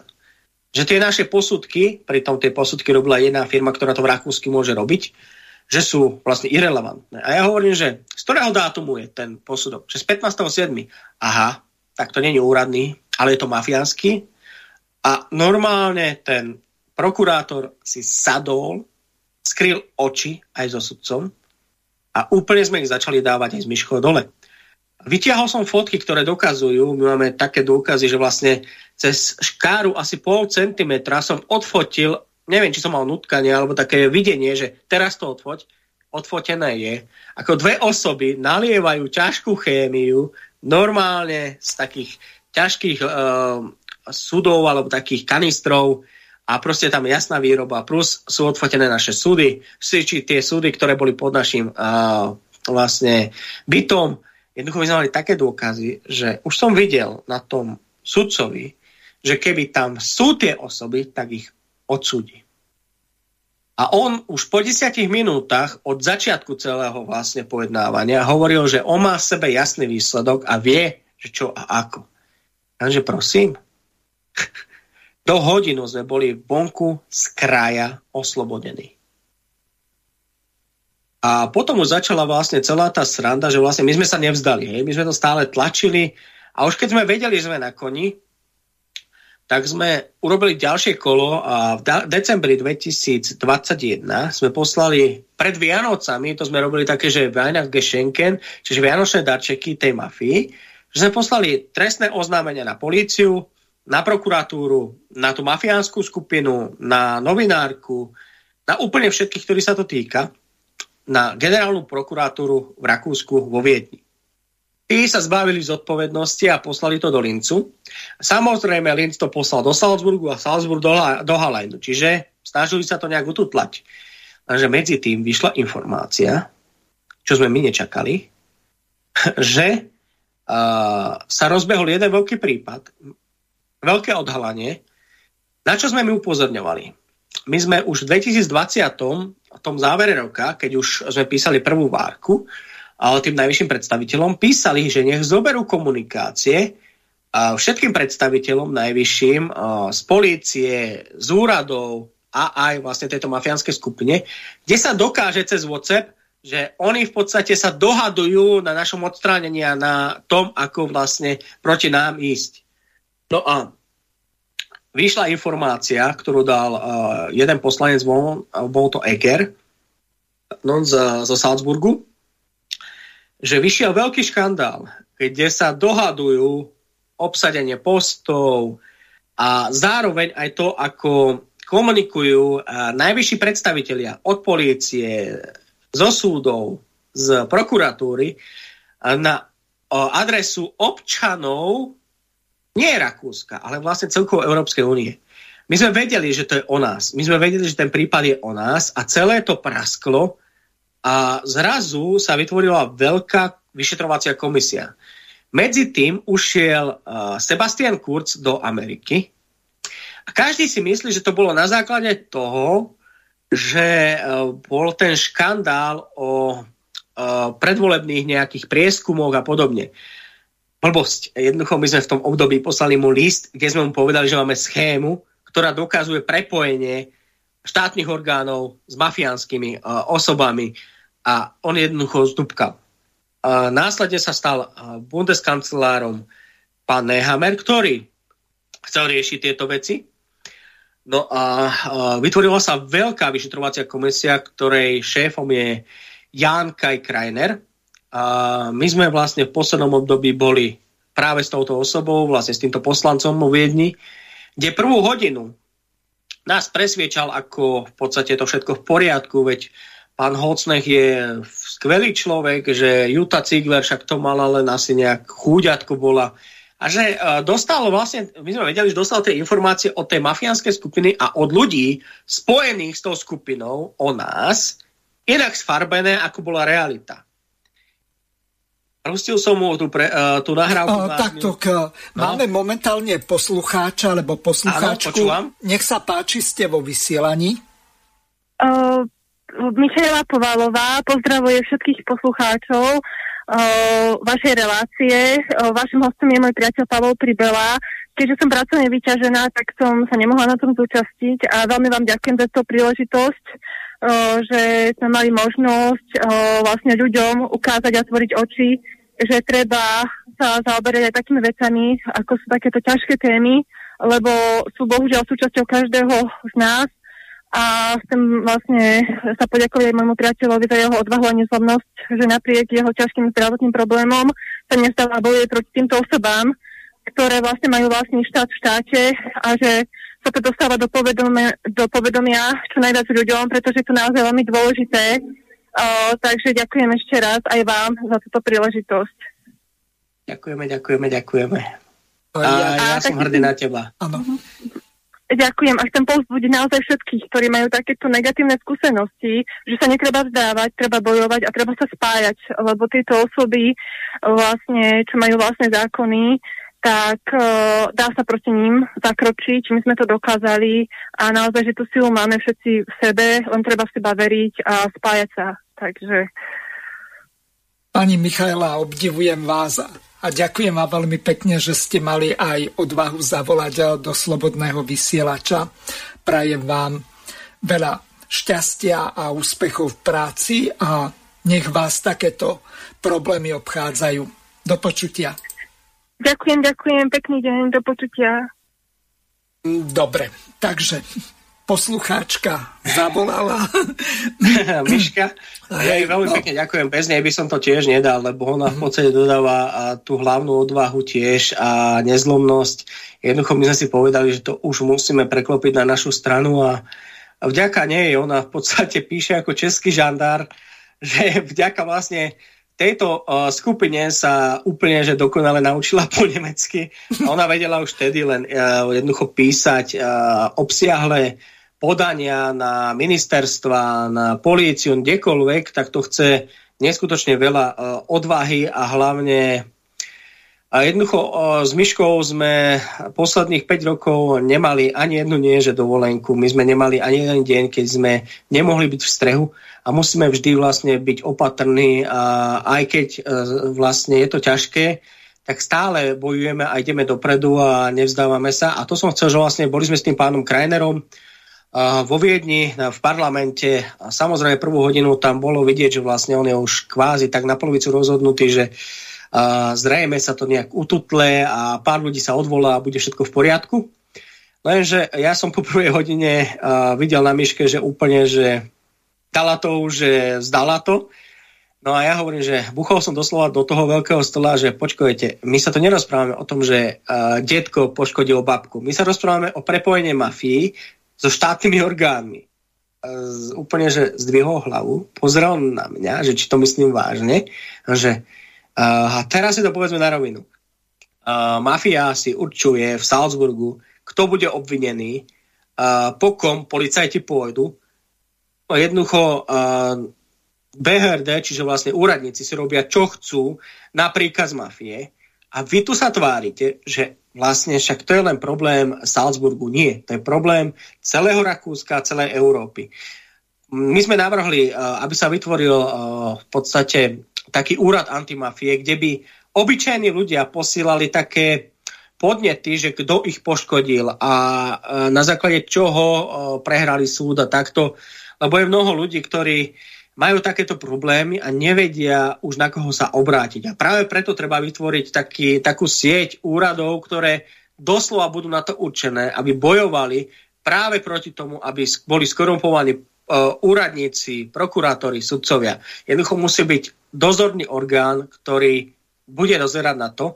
My sme tam dali milión vlastne veci, ktoré teraz oni ako preberajú ako vláda také návrhy, čo sú zlepšenia, napríklad výroba CBD olejov, nech je centralizovaná v podstate v rukách štátu na jednom mieste a nech to není nelegálne, hoci kde, bez nejakých potvrdení. Začala sa veľká diskusia. No a posledné dni ja som bol hospitalizovaný v Hokeku, v nemocnici špecializovanej a po dlhých 5 rokoch mi stanovali, stanovili konečne diagnózu. Je to bohužiaľ chronická obštrukcia plúc, ktorá je neliečiteľná a bude spôsobovať vlastne pomalú smrť a je zapričenená práve kvôli tej oprave látkov 1,2 dichloretán.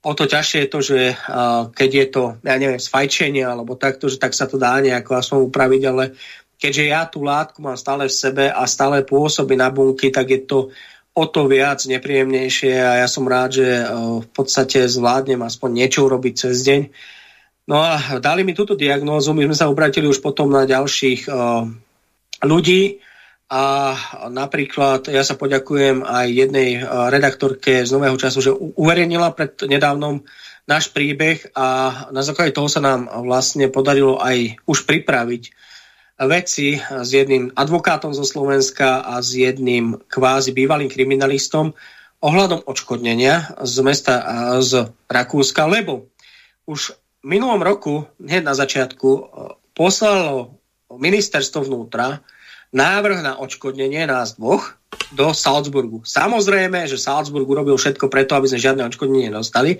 aby sme finančne vykrvácali. A teraz vlastne už na základe všetkých tých nových poznatkov, ktoré máme, tak je jasné, že uh, je vedený súd proti prenajímateľovi Herbertovi Holcnechtovi. Uh, v Salzburgu dokonca už majú strach a je urobený súd na základe toho, že on mal skutočne nelegálnu bytovku s bytmi bez jediného potvrdenia a povolenia.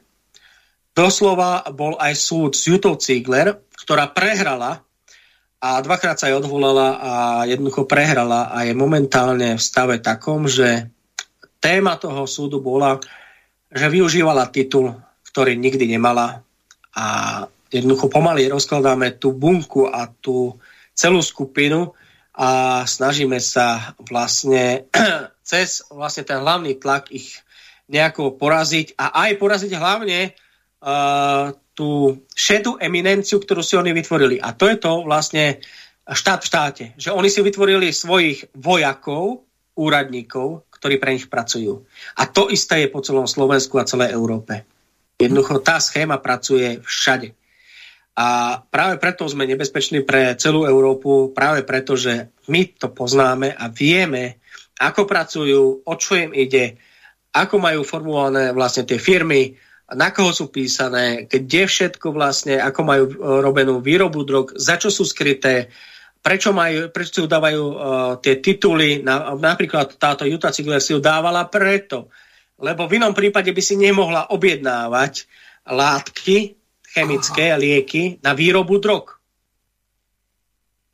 To sú, to sú zásadné veci, ktoré sú veľmi podstatné a my sme odhalili takéto veci aj na Slovensku a hovorím, že ozýva sa nám veľmi veľa ľudí s takýmto problémom. Či je to ohľadom pozemkov, či je to ohľadom práve tohto, že vlastne niekto ich prenasleduje po zdravotnej stránke, že ublížili a podobne. Všetko to súvisí s tým, že a to poviem na rovinu, mafia je závislá na chudobných ľuďoch. A poviem to tak otvorene, ako to je, že oni sú závislí na tých odvodoch ľudí, ktoré dávajú do štátu a oni tie, štá, tie vlastne odvody kradnú. To, čo potom má ísť naspäť ľuďom, už nejde, lebo je na účtoch ľudí, ktorí nemajú zábrany a v spolupráci s politikmi robia všetko preto, aby podstate uh, tí chudobní ľudia ostali chudobní. Tak by som to nejako uzavrel. Dobre, napísala nám poslucháčka, ktorá sa podpísala nejakým takým pseudonymom Karhan. Ano. Píše toto. Netýka sa to tejto relácie, podotýkam, ale inej Pán Hazucha, som vaša poslucháčka. Viem, že máte veľmi dobré vedomosti, čo sa týka našej histórie. Neviem, či mi odpoviete, ale spýtam sa. Aký máte názor na spor pána Marčeka s republikou? Aspoň jednou vetou s ďakou Karhan. Takže ja vám, vážená pani, odpoviem asi takto. E, do toho sporu ja osobne nie som zainteresovaný, som antifašista, lavicovo a komunitárne orientovaný. A čo sa týka tejto veci, tak ja som mal pana Marčeka asi pred mesiacom v relácii permanentný prípravný výbor informuje spolu s plukovníkom Pavlom Markom. V závere relácie prišla takáto otázka, tak ja som túto otázku otvoril, lebo nie ste sama, e, ktorú zaujíma, alebo ktorých zaujíma tento spor. Osobne ja sa do tejto veci neangažujem, ale môžem vás potešiť, že hovoril som s pani docentkou Darinou Havlentovou, s ktorou sme sa dohodli, že keď sa vráti z Rakúska, pardon, z Chorvátska, e, kde je momentálne na dovolenke, tak urobíme reláciu a zistíme, že prečo niekto robí raz, dva, tri, štyrikrát tú istú chybu, lebo platí to známe. Múdry sa učí na chybách iných, normálni alebo bežní ľudia sa učia na vlastných, hlupák sa nepoučí ani opakovane na vlastných chybách ja pána Marčeka rozhodne za hlupáka nepovažujem a toto je skôr nejaký e, prípad pre e, psychológa alebo psychiatra. A pani docentka Havlentová, tak ona má skúsenosti aj z väzenskej správy a takisto učila na ako docentka tak e, bude určite vedieť vám túto vašu otázku zodpovedať. A samozrejme, pozveme si aj pána Marčeka, po prípade aj ľudí z republiky, lenže oni mimo ich kultúrblok eh, s výnimkou pána Uhríka nechcú chodiť, tak eh, to asi tak skončí ako ten spor Romana Michelka eh, s pánom Mazurekom. Takže, pánko, aby sme nezabudli na niečo veľmi dôležité, lebo do konca relácie už máme len 10 minút a väčšinou otázky sa netýkajú toho, s výnimkou tvojej priateľky Myšky, o čom sme v tejto relácii hovorili. Možno, že niektorým padla sánka ako kolnovej svokre a teraz nevedia, že čo, tak ani radšej nereagujú, lebo možno, že niektorí majú takéto osobné skúsenosti, aby som mohol o tomto napísať knihu, ale kto mi ju vydá? Hm, to je to, to je to, presne. Ide o to, že vlastne skutočne uh, my sme mali taký dosť uh, šialený príbeh, ktorý bol príliš vypuklý na to, aby uh, sa to nedalo všetko odpozorovať, že ako fungujú. Ale samozrejme uh, existujú na Slovensku a po celej Európe tisícky, možno státisíce prípadov, kde táto schéma vlastne funguje uh, v rôznych prípadoch obetí. A práve preto uh, pre vás ako obete je veľmi podstatné, nebojte sa. Nebojte sa, sú to ľudia uh, skutočne len z mesa a kosti, a jediný problém, ktorý je uh, v nás ľuďoch, je strach. A ten strach vlastne nás odputáva od toho normálneho rozmýšľania a videnia, že dá sa s nimi aj normálnou cestou ísť a vlastne porážať ich. Lenže na to všetko potrebujete mať uh, odvahu, priestor a čas. A my sme s Myškou boli v, síce v strese, ale vedeli sme si vždy to nejak uh, ukočírovať a vidieť, že asi čo budú oni robiť. A preto aj vy, keď ste obete a idú po vás, ja neviem, napríklad sa, máme prípady, že normálne na, na drzovku si na katastri prepíšu mafiánske skupiny um, domy alebo hociaké pozemky na seba a ten človek zrazu len zistí, že žiadny list vlastníctva neexistuje na jeho meno, tak uh, nebojte uh, sa hlavne to dať von. My sme tu rovnako pre vás, ako aj pán redaktor Hazucha, jednoducho musíme dávať všetky tie veci von a dávať ich pod tlak. Táto skupina nenávidí, aby to bolo, oni boli pod tlakom. Ako náhle sa o nich hovorí, tak sa stiahujú preč. Skúsme byť otvorení, pomáhať si a vzájomne si dôverovať, lebo my obete, pokiaľ si dôverovať nebudeme, tak nikto nám už nepomôže. Oni vedia, že ako jedinci, jedinci sme zraniteľní ale ako skupina sme neporaziteľní. Alko, v závere by bolo dobre, hovoríš o nejakej schéme prepojení, poznáme Ponziho schému alebo rôzne Áno. iné. Vedel by si nejakým takým zrozumiteľným spôsobom pre našich poslucháčov popísať tú schému, ako vlastne funguje? A veľmi rád, možno v pár, pár vetách alebo v pár minútach to dáme. Ide o to, že táto nelegálna skupina ociaka, či je na Slovensku a v Rakúsku, funguje na schéme.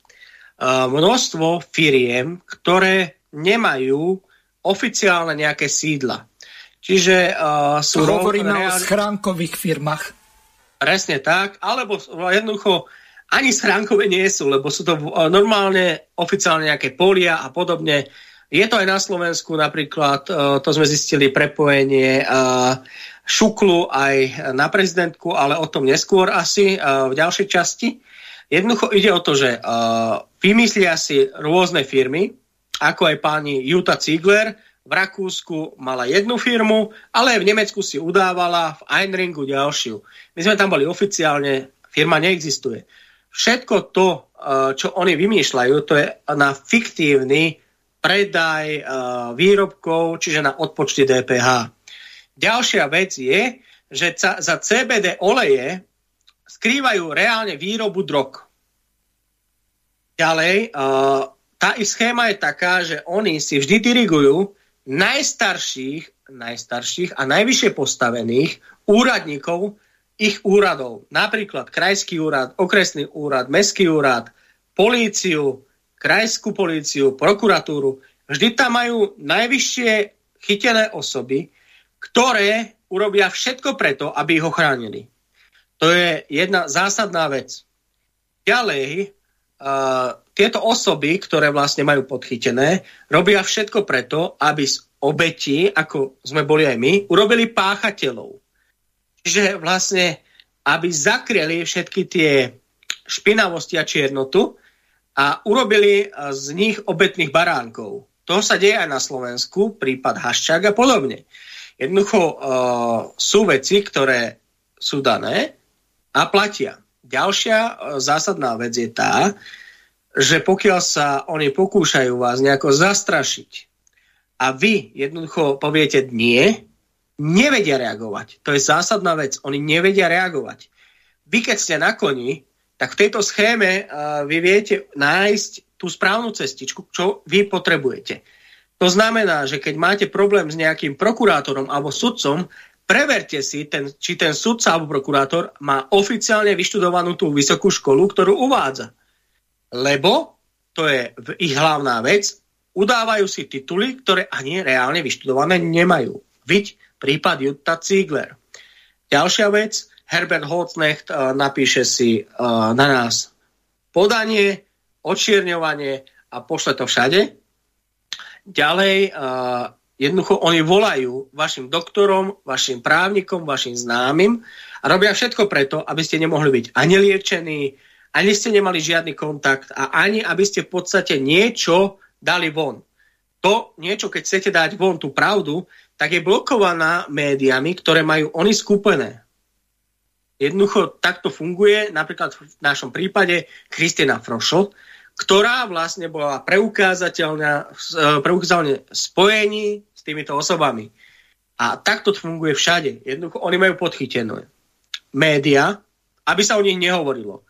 Miška bola pred týždňom uh, s ľuďmi z ORF, ktorí jednoznačne povedali, že oni nemôžu hovoriť a nepísať o mafii, ktorá je napojená na štát, na úrady. Proste nemôžu.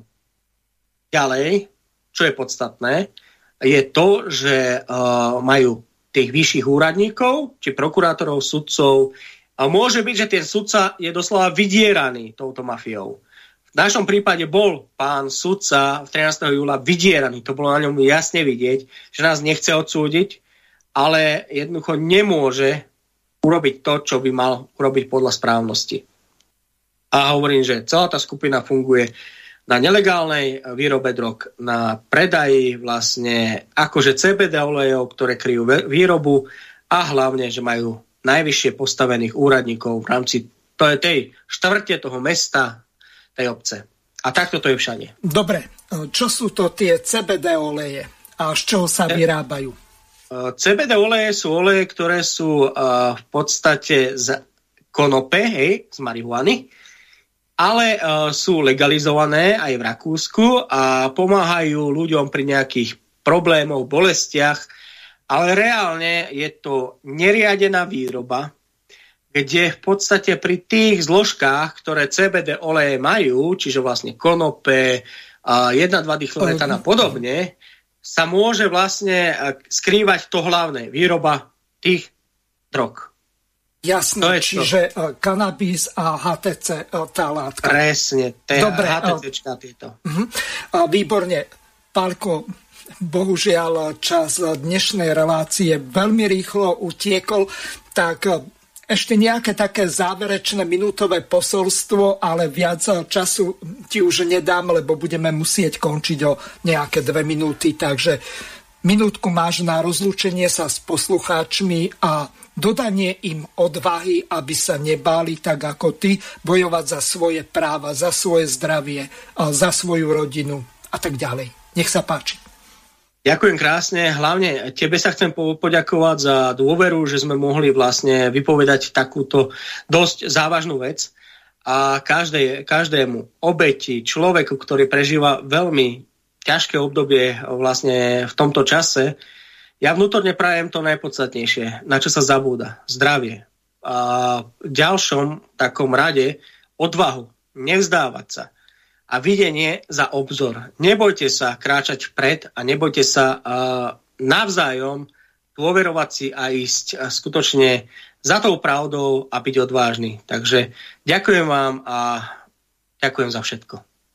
Za málo bolo mi cťou, že si bol hostom dnešnej relácie. Ja pripomeniem ešte našim poslucháčom, že Zajtra máme naživo politické rozhovory s doktorom Pavlom Nemcom, kde sa budeme venovať vnútroštátnej politike, možno aj zahraničnej. To už bude záležať na tom, čo on uzná z tých aktuálnych tém za nejaké prioritné. Takže ešte raz vám veľmi pekne ďakujem za pozornosť, takisto za príspevky, ktoré posielate na chod Slobodného vysielača a takisto aj za dobré slova. Takže lúčim sa s vami a aj s našim hostom Pavlom Pribelom. Dovidenia. Do počutia. Vysielací čas dnešnej relácie veľmi rýchlo uplynul, tak sa s vami zo štúdia Banska Bystrica Juh lúči moderátor a zúkar Miroslav Hazucha, ktorý vás touto reláciou sprevádzal. Vážené poslucháčky a poslucháči, budeme veľmi radi, ak nám zachováte nielen priazeň, ale ak nám aj napíšete vaše podnety a návrhy na zlepšenie relácie, lebo bez spätnej väzby nebudeme vedieť relácie zlepšovať, za čo vám opred veľmi pekne ďakujem. Do počutia. Táto relácia vznikla za podpory dobrovoľných príspevkov našich poslucháčov. I ty sa k ním môžeš pridať. Viac informácií nájdeš na www.slobodnyvysielac.sk Ďakujeme.